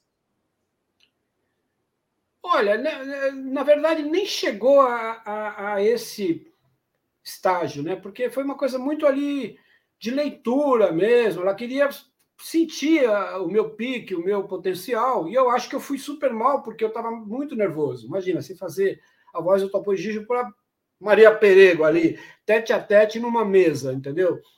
Eu, eh, e eu sou muito tímido. Eu, eu- eu, assim, acho que como a maioria dos artistas, né, que só se sente à vontade quando está no seu elemento, né? Quando você pisa no palco, você se transforma. Uhum. Nos bastidores e na vida cotidiana, eu sou muito acanhado e e ali eu acho que eu fui muito retraído, tal. Então eh, eu sentia que ela ficava me olhando assim, para esse cara aí não vai dar conta não, né? Do meu filho, né? Porque para ela é, é um filho, né? O Topo Gigio e tal. É, mas aí é, não chegou a esses detalhes que depois me foram passados pelo é, quando a gente é, de fato foi gravar, né? Já em 87, ela não veio. A Maria Perego não não estava dessa, dessa vez, né? Na segunda temporada, ela mandou dois manipuladores, porque o, o boneco é manipulado por dois manipuladores, né? Que ficam atrás, todos vestidos de preto, tal e tem lá o- a técnica, né, o truque de, de manipulação, e sempre num fundo preto, os manipuladores todos de preto também, e são dois. Então, eram, era o, o Federico, né, Federico Cioli, se não me engano, é Federico Cioli, que é o italiano, que na verdade é o GP, é o Gepeto do Topo Gigio, porque ele, além de manipular, ele é o cara que fazia o boneco, que Uhum. construía, né? Ah, que construiu o boneco né, desde o começo. E, e a esposa dele, que era uma peruana, a Dora, uma mulata muito bonita e bem mais nova que ele. E- eles eram os manipuladores, então foram eles que me passaram todos os, os macetes, principalmente a Dora, que implicava comigo, porque ela falava devagar, devagarcito. Porque o Topo Gigio é aquela coisa da, da eh, malemolência, né? Que fala devagar. "Oh, Dick." E Isso aí é proposital para ela, para eles poderem eh, fazer os movimentos. Então, quando eu corria um pouco, ela ficava tiririca, né? Ela dava bronca depois, a gente tinha uns arranca-rabo tal, mas depois a gente ia para o restaurante confraternizar e ficava tudo bem. É, É. aquelas rusgas de trabalho, né? E, e- e não dava, todas as indicações. E não dava para ficar inventando, você tinha que seguir o roteiro direitinho, né? Improviso É, não, não era tinha proibido. improviso, não tinha improviso no texto, né? É, tinha os bordões. Os bordões eu podia colocar eles é, meio que avulso, assim, onde, onde coubesse, né? Que era Ah, mortadela, mamma mia, né? Ah, que tirocínio! que até hoje eu não sei o que é tirocínio, e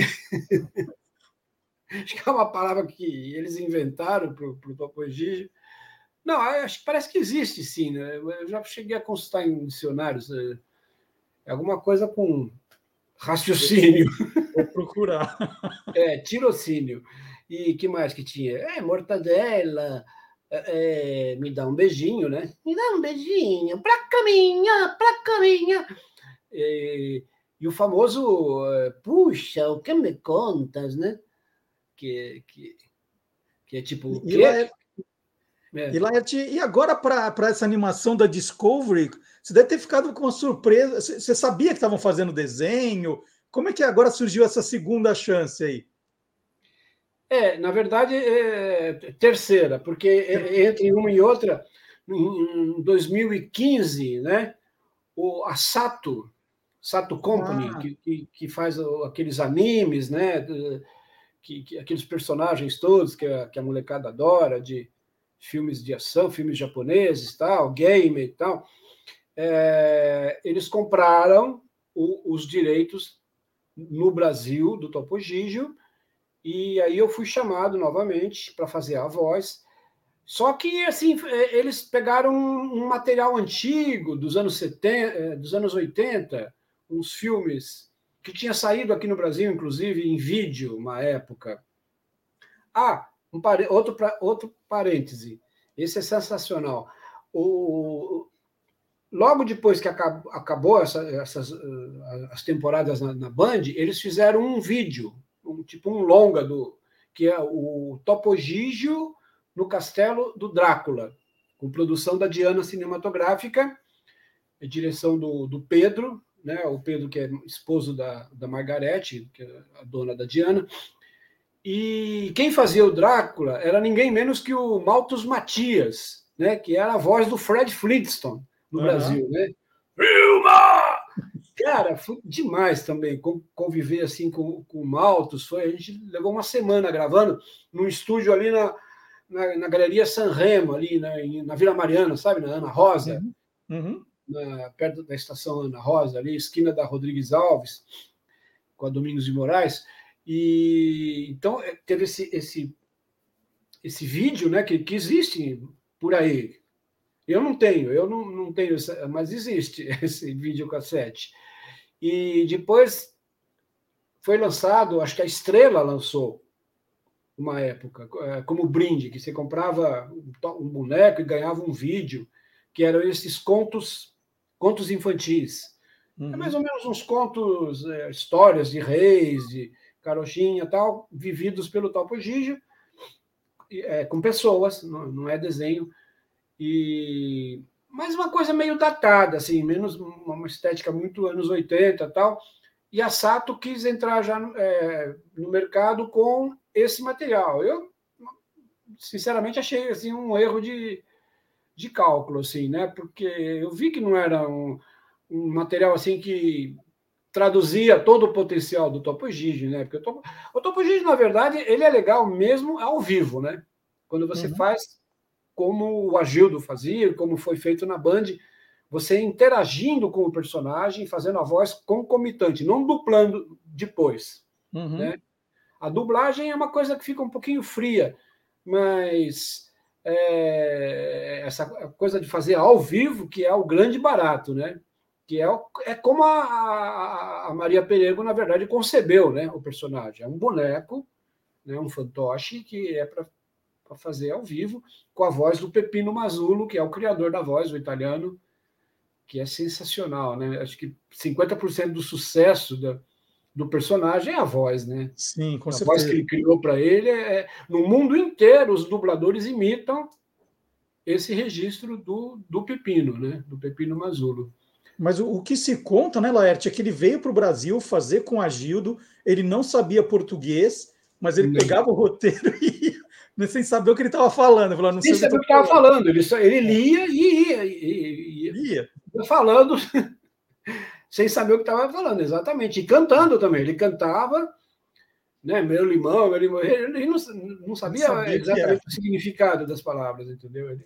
Bom, e aí o convite da, da Discovery te pegou de surpresa? Não, agora foi já agora na pandemia, né? É, o ano passado o ano passado eu recebi um telefonema. É, na verdade, assim, o dublador mexicano entrou em contato comigo. Né? Quem passou meu contato foi o Jefferson, que eu comentei com você, que é um dos maiores colecionadores do Brasil. Ele tem as páginas do Topo Gigi na, na, nas redes sociais, Instagram, Facebook, etc. Ele, ele passou o contato desse dublador mexicano, aí o dublador conversou comigo via Instagram, me explicou que que que que estava tendo um desenho, né? Que havia, havia sido feito um desenho uh, novo, inédito, e que eles estavam então pegando os dubladores do Topo Gigi no mundo inteiro para fazer a dublagem, né? Ele falou: ó, você vai ser contatado aí no, por, pela produtora local. E, de fato, logo, logo em seguida, eu recebi um telefonema do Valvênio, que é o, uhum. o dono do, da Vox Mundi, né? um, um uhum. dos maiores estúdios de, de, de, dublagem aí de São Paulo tal, e me fazendo o convite e tal, e aí fui lá fazer um, um teste é, no ano passado, né, no meio da pandemia, mas eu fui lá de máscara, tal, com todos os protocolos tal. Fiz um teste, é, meio que pro forma, né, porque já é, havia sido recomendado pela, pelo, pela, pela Sato, pelo Jefferson, por esse dublador mexicano, assim, diversas uh, fontes me recomendaram como o cara que fazia no Brasil, né? E e aí ficou acertado. Aí no, no ano passado. Não, minto. No, no começo desse ano aqui, é, eles me chamaram. Eu cheguei a gravar alguns episódios lá na Vox, né? Fica na Lapa ali. É, com, com, com, aqueles protocolos todos, é, álcool gel, máscara e os, os, o estúdio todo asséptico, né? Uhum. É, higienizado a cada dublagem, enfim, com toda a segurança, mas cheguei aí lá algumas semanas, gravei alguns episódios lá. E, na verdade, só eu, né? Porque o diretor, por exemplo, já estava fazendo de casa, né? O, o Bretas, Francisco Bretas, que é foi o diretor desse, desses 50, 52 episódios, e aí, tipo, em março, eu não lembro mais ou menos, foi abril, março, que recrudesceu a, a pandemia, né? Teve a, a segunda onda tal, aí uh, houve novamente um, um, lockdown, né? No estado de São Paulo. E aí eu fiquei impossibilitado de ir lá no estúdio. Aí eles trouxeram, eu falei, olha, eu não tenho condição técnica boa para gravar em casa, né? Aí eles trouxeram um, microfone aqui profissional, né? É, para que eu pudesse me, me ensinaram como fazer o isolamento acústico, tal, bonitinho. Aí eu acabei gravando, eu, acho que eu gravei a grande parte, né, a maioria dos 52 episódios aqui em casa. Eu moro em São Vicente, né, aqui no uhum. litoral, na Baixada Santista. Gravei aqui, é, e, e, 52 episódios e depois fiquei esperando e nunca estreava, cara. Nossa, que agonia. Falei, acho que desistiram do projeto, né? Porque a gente é. estava esperando, né? Eu e o Jefferson, que a gente se fala muito, né? Sim, pelo, pelo, pelo WhatsApp. A gente estava achando que era para as férias em julho. Não rolou. Aí, ah, então deve ser, vão lançar no Dia das Crianças, em outubro. Não rolou.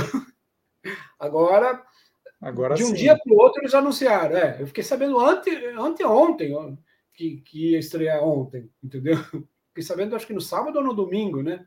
Que, que o, o Jefferson me avisou. E foi uma coisa assim meio repentina. É porque tem todo um esquema, né? Tem, eu acho que tem todo um alinhamento. Ele tem que tem, o, o boneco tem que ser lançado junto. Então, é, sempre é com o patrocínio da estrela né? E com o, uhum. uh, o boneco da estrela e, to, e, coisa e tal. Que é o que você, esse aqui você tem, né? Esse eu aqui tenho também, ó. esse caixinha, eu ganhei, ó, ganhei aqui. Oi? Eu ganhei de uma seguidora aqui do, do canal, a Silvana, que é de Santos.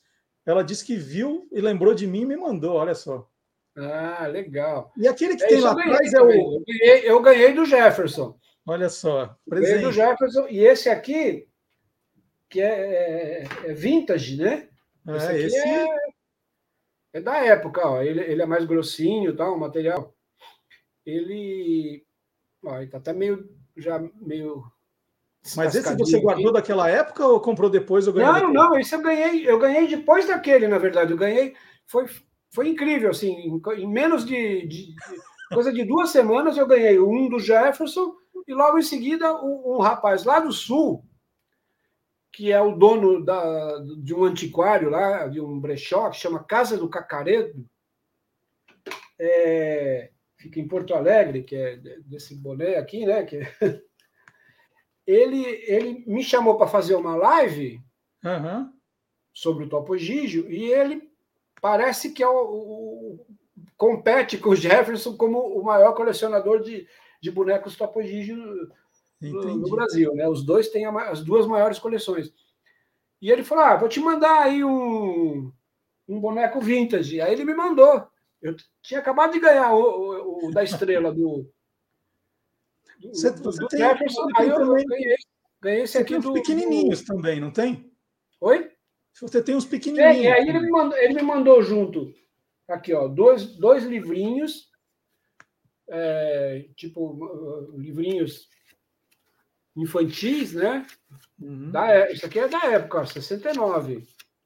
1969, editora Topo Gigio e a Raposa, de Maria Perego. Olha. Uau! Né?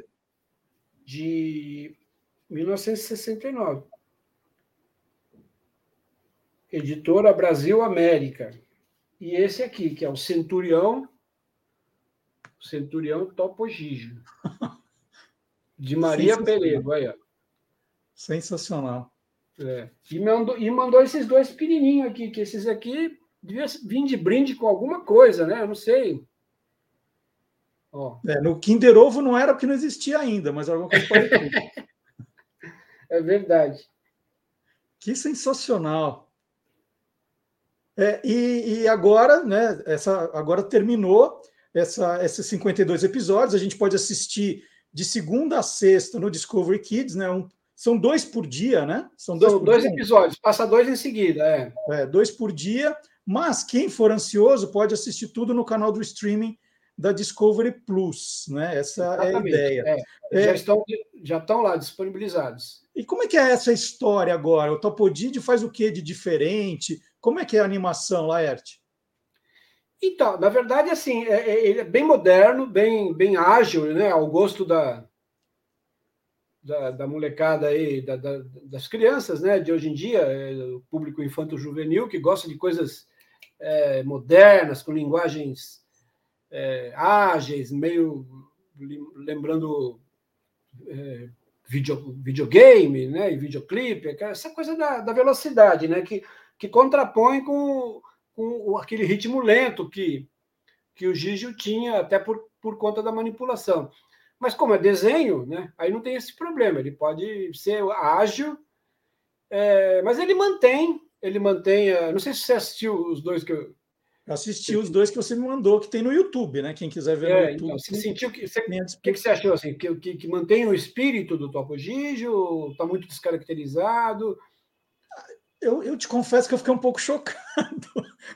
É. pelo, pelo universo novo, a gente não está esperando, né? É. É, ele convive ali com os seres ele humanos. Ele mora com uma né? menina, né? É uma é, família. Não é, o, não é o adulto, né, que ele convivia com agora com a menina. É. É, é, é, antes era uma coisa muito fechada no estúdio, né, no ambiente mais fechadinho. Agora ele pode fazer é. qualquer coisa em qualquer lugar, né? É, é verdade. É, desenho cabe tudo, né? Mas eh, você sabe que eu no começo eu também falei, nossa, está muito a cara da Discovery, né? E pouco uhum. Topo Mas aí você assistindo os episódios, você vê que o, o espírito, né? A, toda aquela riqueza do personagem que a Maria Perego é, criou, que, que, na verdade é assim, ele é um ratinho, mas é um ratinho criança, né? Ele não é um adulto, ele tem uma ingenuidade de criança, né? Ele não é burro, não é burrinho, muito pelo contrário, não. ele é bem inteligente, bem esperto, e ele tem é, essa inocência, essa ingenuidade de criança, mas ele tem também a, a, sabe? O expertise, assim, a... ele, ele é safadinho, ele é malandrinho, entendeu? Ele tem aquela, aquela maldade é, da criança, né? Aquela maldade infantil, vamos dizer assim, da criança, de, de dissimulado, ele, entendeu? Mente, dissimula, tal. Então é assim, é um, é um personagem bem rico, assim, é, se você for analisar psicologicamente que é bem legal para as crianças isso, né? Porque não é uma coisa muito linear, assim, entendeu? Tem, tem não, várias e, nuances. E o bacana, Laerte, que ao, ao trazer você para fazer o Topodídio, de, de, de certa forma, eles trouxeram o espírito do Topodídio original também, pelo menos na, na dublagem brasileira. Eu tenho certeza que é, é, vai ser um daqueles casos sempre vão falar assim: nossa, mas a dublagem brasileira é melhor que a original. Lembra do Bussunda fazendo Shrek? Todo mundo fala assim, é. assim: nossa, mas o Bussunda é muito melhor que o, que o americano que faz. Né? Isso é bacana. Eu acho que você trouxe esse espírito ali do, do, do Topodid é, original para o desenho. Eu tenho assim, eu sou muito auto, autocrítico, né? Então, assim, é, eu às vezes fico achando que minha dublagem não é tão legal, porque eu ouço, por exemplo, desse mexicano que me contatou, ou mesmo do italiano que está fazendo agora, né, hoje em dia, porque na verdade o desenho não é da Discovery, o desenho é da Rai. Uhum. Né? O desenho foi feito lá eh, na Itália, mesmo com a Maria Perego já tendo é, falecido. Mas assim, a equipe dela é quem, quem fez, né? Produzido pela RAI e distribuído para o mundo, né? E aí eu, eu, fico ouvindo a dublagem então do italiano, de agora, e desse mexicano, é, enfim, eu acho que eles se aproximam mais, entendeu, do, do, do Pepino Mazuro. Eu, falo, eu acho que eu, entendeu? Eu fico às vezes me cobrando que, que a minha não é tão parecida, não sei o que.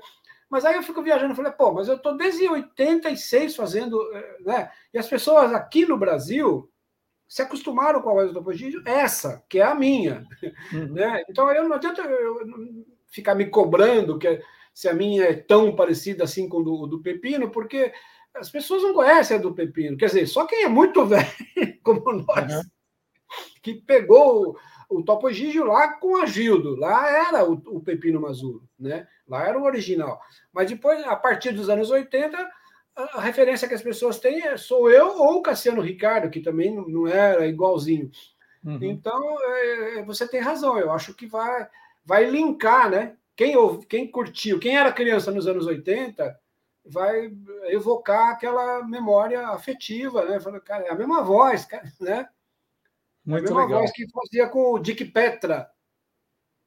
É, Laerte, só para terminar o nosso papo aqui maravilhoso, o, o, Língua de Trapo, como é que, que superou a pandemia? Como é que está essa, essa volta? Fala um pouquinho do Língua também. Olha, cara, a gente é teimoso, né? A gente estamos aí dando murro em ponta de faca, rimando contra a maré, como eu costumo dizer, há 41 anos, né? desde 1980. Na verdade, um pouco, de, um pouco antes na faculdade, mas assim, eu começo a contar em 80, que foi quando a gente adotou o nome Língua de Trapo. E é, a gente já passou por muitos perrengues e muitos, muitos altos e baixos. Tal. Esse é só mais um, né? É, é, é, óbvio que dá uma dá um baque assim você ficar tanto tempo sem trabalhar se bem que a gente é, fez algumas lives né mas live não é show né? Live é, é live. é não é a mesma coisa. E fizemos um, um, um show é, no, no teatro Sérgio Cardoso alguns meses atrás sem plateia é, né, mas pelo menos foi num teatro, tal, que é o nosso nosso habitat, né? Foi super legal, num, num projeto aí que está antecipando aí as comemorações do, da semana de 22, né? Que o ano que vem, uhum. daqui um mês, né? 22 já está aí, né? É. é, vai, vai ser 100 anos da, da famosa Semana de 22, dos, dos poetas modernistas tal, né? Então, esse projeto meio que foi já um, uma, uma antecipação das comemorações pela Secretaria Estadual da Cultura e na, na, na, plataforma Cultura em Casa. Né? Teve vários shows, teve show do Arrigo, do, da Isca de Polícia, da, todo o pessoal do Lira, né? da, da Vanguarda Paulista, porque é outras vanguardas, né? Semana de 22, outras vanguardas. Né? Quer dizer, que legal. As vanguardas que, que, que se sucederam, né, que vieram após a, a, aos modernistas. E, agora a gente vai meio que retomar aí uma, uma rotina de shows. A gente já tem um, show marcado agora dia 16, mas que não é aberto ao público. É um show é, é, para um show fechado, né? Para uma associação médica tal, mas com, com público. Uhum. Vai ter uma plateia de, de, de 100 pessoas tal, e num lugar muito bacana, que é o Yacht Clube de Santos, é, em Genópolis, não sei se você conhece, aquele casarão que tem. Era a casa onde morou a dona Viridiana, né, que era uma socialite da época tal, que dá o nome à rua, que a, a casa fica bem na, na, esquina da, da Higienópolis com a dona Viridiana, em frente a uma sei qual é. Bela é. casa.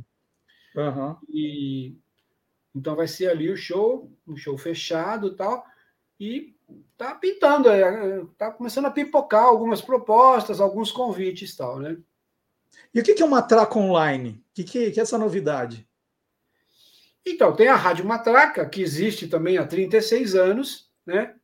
que vai ao ar todo sábado pela, pela USP, né? pela Rádio USP, e também você pode ouvir na internet, pela, pela página da USP. E aí, assim, eu não sei se você conhece o programa. Quem conhece, assim, a gente fala muito, porque tem muita informação, a gente gosta de falar, né? Como eu aqui estou falando para caramba, a gente dá muita informação sobre as músicas, curiosidades, etc. Tal, e acaba tocando é, as músicas tudo picotadinha, né? Trechos, uhum. para poder caber, né? E então a gente fez essa rádio, que é uma rádio é, web radio, né? Uma, uma rádio online, é, onde a gente toca tudo que a gente não toca na Rádio Matraca inteira, a gente toca inteiro na, na, na Matraca Online e, e, muito mais. E músicas que a gente gosta, música, é, curiosidades, então tem de tudo, de tudo mesmo. Assim. Você vai ouvir desde Orlando Silva, Cascatinha, Iana, até humoristas como Jô Soares, Zé Fidelis, é, é, Jararaque Ratinho, Alvarengue Ratinho, até rock, você vai ouvir rock bom, sabe? De Led Zeppelin, Steppenwolf, tudo. Creedence, e, MPB, então, enfim, tem de tudo um pouco. E o Matraca Online é no site do, do Língua de Trapo. É, você pode acessar por lá. Se você acessar o www.linguadetrapo.com.br, você já cai direto na rádio. Ou pelo, pela pelos esses aplicativos, né? Pelos aplicativos de, de rádio online, você põe na busca lá Matraca Online, que você vai achar também. Muito legal. Olha que. Matraca sou eu, né? O Ayrton Munhaine, figuraça, Alcione, e Alcione Sana, e o Zé Mileto, que é do, do Língua de Trapo. Sensacional. Então, olha, adorei o papo com o Laerte Sarrumor. Já que estamos. E, e dessa vez não contamos piada, hein? Deixa eu te interromper. É, mais, só mais um pouquinho. É, estamos aqui falando de rock, que toca rock na rádio. Né? Lembrando que o Dick Petra, né? o Ricardo Petralha, é um cara também super versátil, que é ator, né? fez várias peças de teatro, né? sobrinho do, do Cláudio Petralha, fez novelas né? globais, uhum. tal, tal, tal, mas um emérito roqueiro. Né? Ele foi da banda Sindicato, né? E foi do Joelho de Porco durante um bom tempo e depois fez uma dupla com o Tico Terpes, né? Que era o careca penteado. Então é um, um, figura, uma grande figura. Que legal. Roqueiro de mão cheia. Laerte, precisamos falar mais vezes. Agora eu tenho seu número, você vai ver. Opa! Eu liguei para a Silvânia, falei, Silvânia, estou desesperado. Use e abuse. Eu, eu, eu, preciso achar o Laerte. Ela falou, ah, só tenho um telefone antigo. Eu falei, vamos tentar pelas redes sociais e deu certo, estão aqui conversando. Silvânia Alves. Silvânia Alves. Aí fiquei, ela ficou feliz que eu te achei. Falou: Ah, eu adoro o Laerte. É. Manda um beijo para ele. Está dado aqui. Laerte, super obrigado pela conversa. É, eu que é, agradeço. Sabe que apresentador sem criatividade vai pedir para você terminar é, é, com o Topodídio se despedindo, né? Eu sei que agora é meio cedo para pedir para as pessoas irem para a caminha, mas vamos lá, vai. Ah, você pode, né? De repente, depois de uma feijoada, né? Logo mais, você pode, né? Toma, toma umas caipirinhas tal, e depois é vai pra caninha, pra caninha. Ou pra caninha, né? Pra caninha, pra caninha. Muito legal. Laerte, super obrigado. Foi sensacional, viu? Conversa eu que você. agradeço, cara. Você sabe que eu sou seu fã, né? Eu tenho seus Não. livros, sempre te acompanhei na- nas emissoras que você trabalhou. Muito obrigado. fiz- já fiz alguns programas, né? inclusive lá no Bar Brahma, você não tinha, você fazia lá uma Sim, época. fizemos um aniversário de São Paulo lá, no, no É, Bar Brahma. Foi Bar bem legal. Brahma, depois na, na emissora, eu já morava aqui em São Vicente. Eu lembro que eu Isso. comentei lá no programa que foi era a primeira vez que eu estava pondo calça comprida, e, e desde que eu tinha vindo morar aqui. É isso mesmo. É, e- e- então, Agora- muito obrigado pelo convite e, use e abuse. Pode chamar Nada, nada de trocar o número do, do celular agora. Fica com ele um pouco de tempo aí, hein? Tá bom, pode. Tá bom? pode E agora, depois dessa entrevista maravilhosa com o Laerte, eu vou chamar o Sil Alexandre. É hora do universo fantástico aqui no Lá Curiosos. Laerte, um abração. Obrigado. Topodidio, tchau, hein? Tchau, curiosos! Tchau, Marcelo! Ai, boa tarde, bom dia, boa noite. Me dá um beijinho.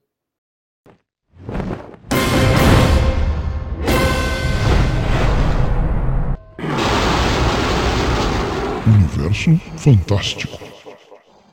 Alguns amigos curiosos perguntaram sobre os diferentes tipos de mangás. Bom, tanto os mangás, ou seja, as histórias em quadrinhos japoneses, como os animes, os desenhos animados japoneses, são inicialmente classificados a partir do público-alvo e da faixa etária. O shonen é voltado para o público infanto-juvenil masculino. O enredo é cheio de ação e aventura, com lutas, magia e humor. Os personagens procuram se tornar o melhor, ou corrigir um passado ruim, ou proteger aqueles que amam. Alguns exemplos são Dragon Ball, One Piece e Naruto. O shoujo é direcionado para o público adolescente feminino. As histórias apresentam os chamados ritos de passagem de uma mulher. São os dramas e preocupações das meninas durante a adolescência, como o primeiro amor, o primeiro beijo, etc. Alguns exemplos são Sailor Moon, Sakura Card Captor e Candy Candy. O seinen é voltado para o público masculino adulto. As histórias abordam temas sérios ou humor adulto. Elas possuem cenas de violência ou nudez leve. Alguns exemplos são Akira, Lobo Solitário, Ghost in the Shell. Josei é direcionado para o público feminino adulto. Apresenta realismo nas tramas e romances, com foco no seu cotidiano e profundidade psicológica das personagens. A sexualidade é explorada, mas de forma sóbria. Alguns exemplos são Honey and Clover, Paradise Kiss, Usagi Drop. Além disso, também temos uma classificação a partir de gêneros, ou seja, de acordo com a temática ou a estética que apresentam. Assim, temos Mecha, que são histórias com robôs gigantes, geralmente bípede, controlados por um piloto. Yaoi, que aborda relações românticas entre homens. E Yuri, relações homoafetivas entre mulheres. Enfim, são dezenas de gêneros e tipos. Mas como vários desses gêneros acabam se misturando dentro de uma mesma obra, podemos pensar que essa classificação é confusa e não tem sentido. Mas ela ajuda o mercado editorial a se posicionar na produção e nas vendas, assim como auxiliam os estudos acadêmicos nas pesquisas e no entendimento do processo histórico. Informou Silvio Alexandre, achando que meninos podem gostar de coisas de meninas, e vice-versa, e que ninguém pode ditar o que cada um gosta. Para o universo fantástico do Olá, Curiosos! E olha só, é, agora eu tenho que correr, né? Porque essa entrevista com o Laerte foi tão boa que agora precisamos correr. Mas olha, Laerte, eu achei tirocínio aqui no dicionário, sim. Eu achei. Tirocínio significa aprendizado, conhecimento e estudo. Tá vendo? Topodídio ensinou uma boa para gente. Tirocínio. É, então tá, tá aqui, Laerte. Encontrei, ó. Nunca mais vou esquecer tirocínio. Mortadela. É, e para quem gostou da história, quem gosta da história do Topodídio, com o Laerte a gente ficou falando aí da dublagem, das vozes, mas quem quiser conhecer a história da Maria Perego, do, mais coisas sobre o Topodídio, nós fizemos recentemente uma matéria no site do Guia dos Curiosos, que é essa aqui, ó, 40 anos do Topodídio no Brasil, que tem muita curiosidade sobre o ratinho. Então, quem quiser pode ler ali a história do Topodídio, uma história ilustrada muito divertida também. Fica o convite, tá? Não foi tão recente, essa, essa matéria é um pouquinho. Uh, a gente já fez há bastante tempo, mas ela foi atualizada. Por isso que eu falei, era os 40 anos, mas ela depois recebeu uma atualização. Então fica o convite para quem quiser saber mais. Sempre é aquilo que eu falei. Tem o programa aqui? Tem, mas a gente vai abrindo as janelas para que depois você se informe no nosso site de outros temas. Essa é a, essa é a ideia, esse é o conceito. E agora nós vamos até até Londres, London. Nós vamos até Londres porque nós temos uma correspondente internacional aqui chique. Olá, curiosos. A jornalista gaúcha Letícia Nascimento já mora na Inglaterra há mais de 10 anos, já são 11 anos, e toda semana ela acha um assunto curioso para contar para a gente. Vamos ver?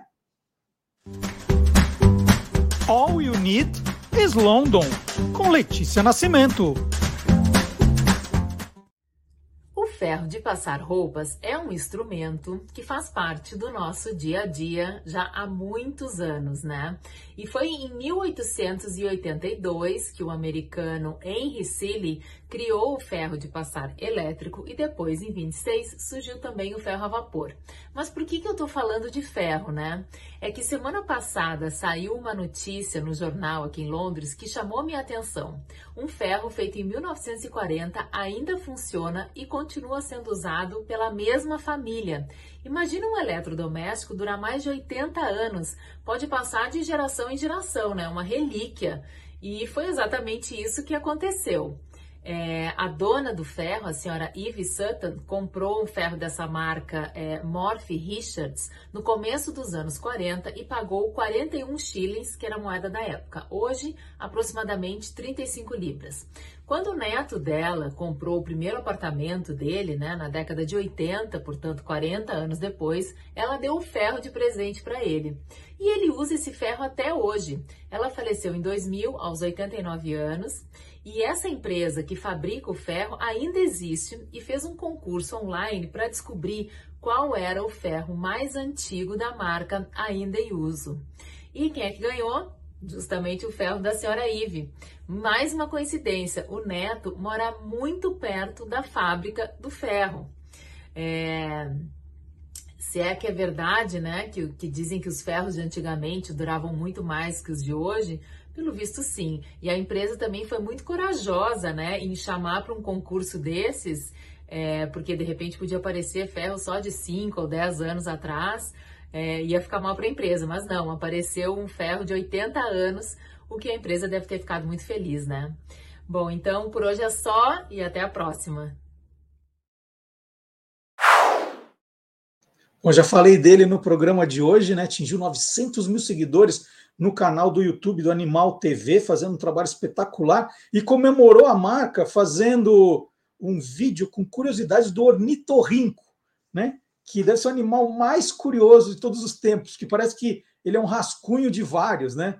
Ah, ele tem características de outros animais, ah, tem bico de pato, tem pé de não sei o quê, né? O ornitorrinco é um animal muito curioso.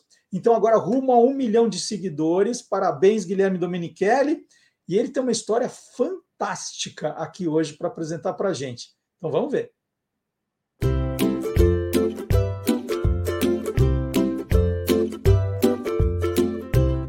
Soltando os bichos, com Guilherme Domenichelli. Todo mundo conhece as zebras. São animais parentes dos cavalos, chamados de equídeos. Mas as zebras são diferenciadas já que possui uma pelagem com listras brancas e pretas. As zebras vivem em alguns países do continente africano. E o que pouca gente sabe é que existem três espécies diferentes de zebras: a zebra da planície, a zebra da montanha e a zebra de Grevy. Cada uma delas com algumas subespécies. A zebra das planícies e a zebra da montanha são parentes mais próximos e são mais parecidas com os cavalos. Já a zebra de Grevy se assemelha a um jumento. Mas o que quase ninguém sabe é que no passado existia outra zebra diferente, chamada quagga.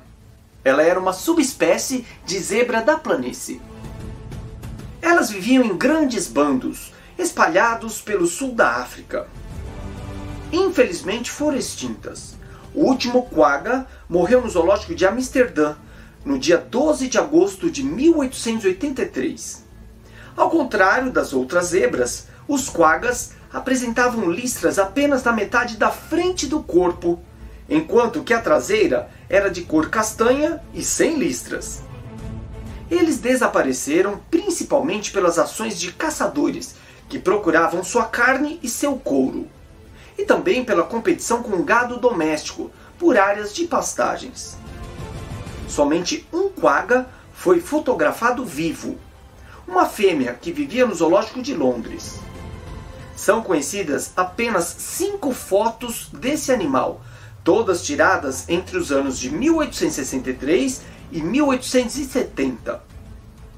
Atualmente, sabemos da existência de 23 quaggas empalhados que estão em museus do mundo todo. Mas nem tudo está perdido. Desde o ano de 1987, um estudo científico chamado Projeto Quagga está em andamento na África do Sul. Os pesquisadores estão trabalhando com a reprodução seletiva de uma população de zebras das planícies, que possuem padrão de pelagem semelhante ao dos quaggas. Espero que esse projeto dê certo e que esses animais retornem para que posteriormente sejam soltos nas áreas onde os quaggas viviam no passado.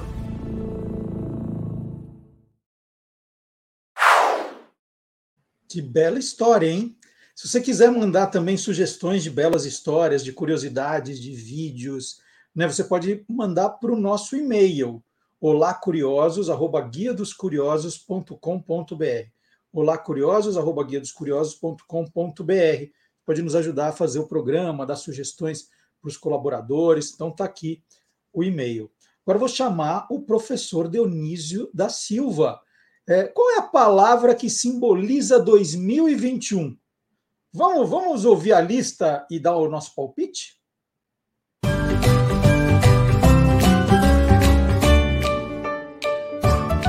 Palavra nua e crua. Olá, curiosos! Como faz todos os anos, a Porto Editora, de Portugal, especializada em dicionários, propôs as 10 palavras do ano de 2021 para que o público leitor escolha a vencedora. Este ano estão finalistas, né? São finalistas apagão, bazuca, criptomoeda, mobilidade, moratória, orçamento, podcast, resiliência, teletrabalho e vacina. Eu só quero fazer uma pequena observação. Nós chamamos dinheiro de moeda por causa do templo latino para a deusa Juno Moneta o templo onde eram cunhadas as moedas e chamamos dinheiro de dinheiro porque veio de denários, uma divisão da moeda romana. Já o inglês, o latim do império, chama de coin. E daí nós temos Bitcoin, não é? Assim como temos criptomoeda, a moeda secreta a etimologia ajuda a entender essas finalistas. Era esse o meu recadinho. E daí, qual é a palavra do ano? Eu acho que eu fico com. Não vou dizer, né? Deixa que cada um diga a sua no final. Eu digo também, isto é, numa outra gravação. Muito obrigado e até de repente. Então façam as suas apostas, hein, pessoal do chat? Vamos lá. Qual vence? Qual é a preferida de vocês? E, aliás, pessoal do chat, é, vou pedir de novo a ajuda de vocês, né? Vocês ficam o programa inteiro aí, pá, pá, pá, pá, pá, pá, pá, mas coloca aqui nos comentários também um comentário sobre uma reportagem, os nossos colunistas adoram ler depois, uma que vocês mais gostaram, deixa, deixa um comentáriozinho bacana, uh, sempre que você assistir a um vídeo, agora nas férias, como vocês vão rever os programas, assistir, não vão embora sem deixar um, um, um, um alô, né? manda um oi, escreve alguma coisa nos comentários. Pessoal do Facebook, tem muita gente fazendo isso e eu agradeço demais, é compartilhando o programa. Você assiste e já avisa para as pessoas que você está assistindo. É só compartilhar o programa na hora que ele está acontecendo. Também estou agradecendo, tem, isso tem, tem aumentado toda semana os compartilhamentos. Continuem assim, por favor. Né? É o jeito de fazer o engajamento crescer. É, então é o que eu estou pedindo aí para os amigos aqui do chat, para quem está assistindo depois, que não está vendo no, no, sábado de manhã, está vendo depois, ainda vale. De, deixa o um comentário aqui também, muito bacana. Eu gosto demais de, de acompanhar, de ler depois. Né? Às, às, vezes a gente é, já comenta no programa seguinte. Então, por favor, né, não vão embora. Né? Lição de casa, de deixar um comentário também, é, compartilhar, avisar as pessoas, é importante. Se você quiser saber o que vai rolar no programa antes do sábado de manhã, é só entrar no nosso site, tem lá, assine é, o nosso boletim gratuitamente. É só colocar o e-mail ali, colocar assinar. A gente está mostrando como se faz. É, e você receberá toda sexta-feira às 8 da noite uma newsletter no seu computador, nesse e-mail que você deixou, avisando os temas do programa de sábado. Se você quiser parar de receber, é só descadastrar, não tem erro, não precisa se cadastrar, é só deixar um e-mail, tá? Então tá, tá o recado. E toda manhã no Facebook e no Instagram nós temos as efemérides curiosas do dia. São cinco efemérides todos os dias. Se você quiser mais, né, às vezes a gente coloca cinco, a pessoa fala, ai, esqueceu dessa. Não é que esqueceu, a gente tem que destacar cinco, que as outras estão no site do Guia dos Curiosos. Combinado? É, estamos também, tem gente, essa semana mais uma pessoa. Ah, que saudade de ouvir na rádio. Gente, não precisa ouvir na rádio, você pode acompanhar aqui pelo YouTube, só ouvir, não precisa ficar assistindo. Né? É, pode acompanhar pelo Facebook. Agora, se você quer só ouvir mesmo, não cair na, na, tentação de ficar olhando a tela, de gastar o seu, o seu pacote de dados aí, é só baixar no podcast. Aí você pode ouvir, baixa no podcast. Ó. Estamos no Deezer, no Spotify, no SoundCloud. É igualzinho rádio, gente, igualzinho, igualzinho. Então, Deezer, Spotify e SoundCloud. Sempre que a pessoa me escreve, me dá tristeza, eu falo assim, gente, será que ela não está acompanhando? Né? A gente está fazendo tanta coisa aqui para falar assim, puxa, eu vou sair, não posso ver no YouTube, gasta muito. Tá lá, baixar e ouvir.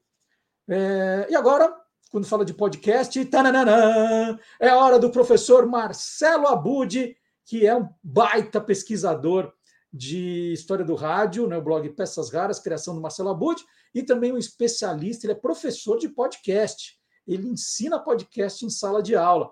Por isso, ele sabe o que está rolando aí de diferente. Vamos ver?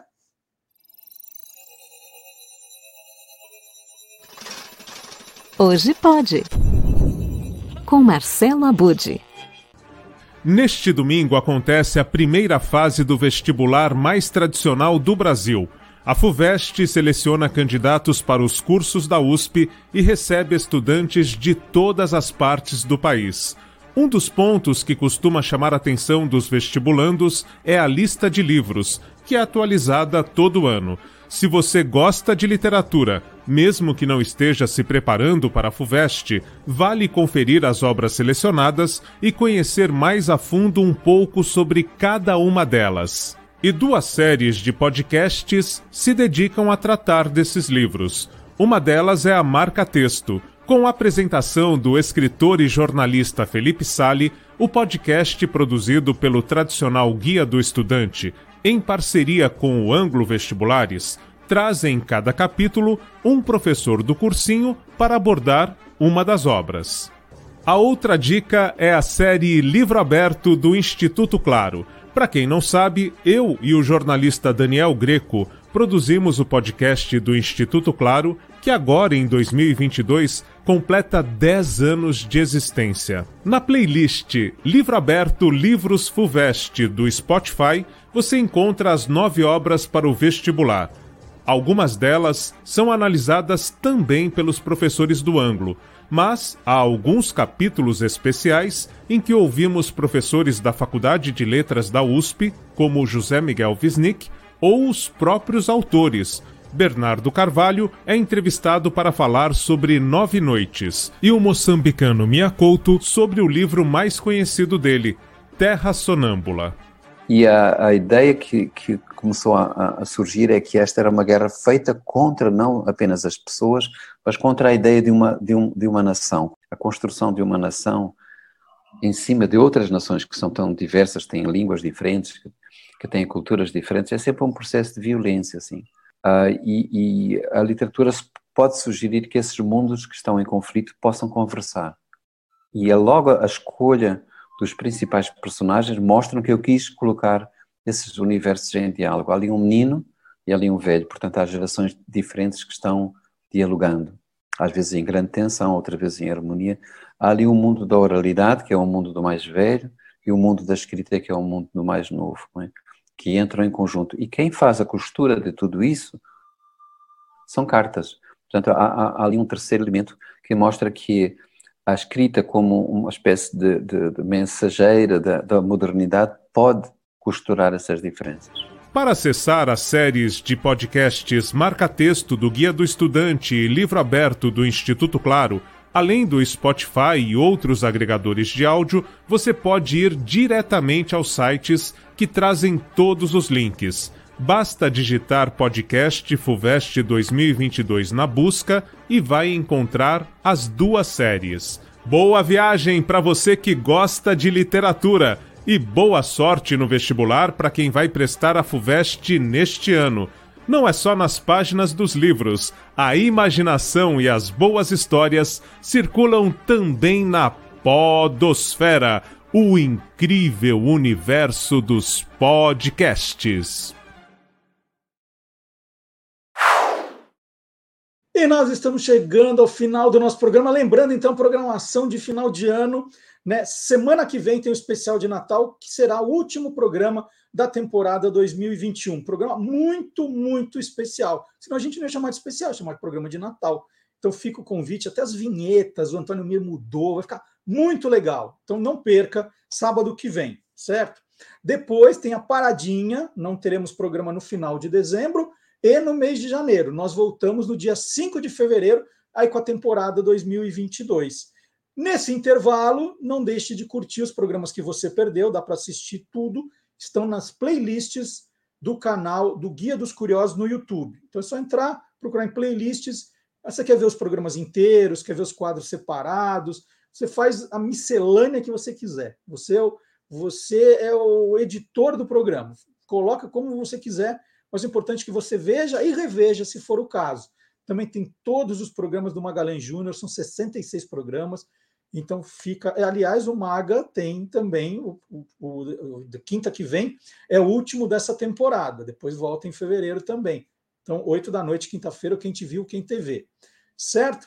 Aí você fala assim, puxa, mas eu já vi tudo, né? que chato isso. Tem o Guia dos Curiosos, edição fora de série, então, para você ler, sábado de manhã, das 10 ao meio-dia. Você faz isso.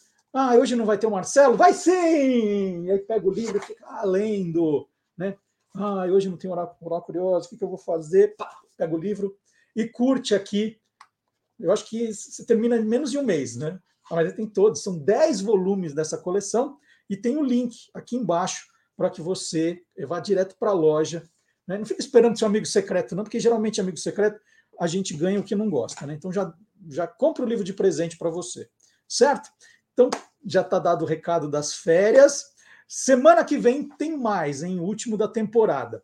Nós vamos terminar o programa com música, como sempre, Lost in Love foi o primeiro sucesso mundial do duo australiano Air Supply, formado por Graham Russell e Russell Hitchcock.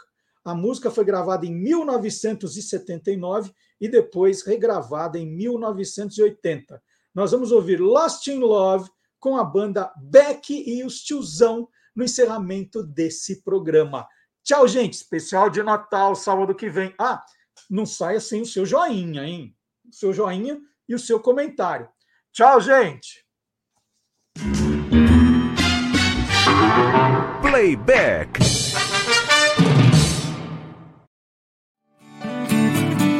You know you can fool me.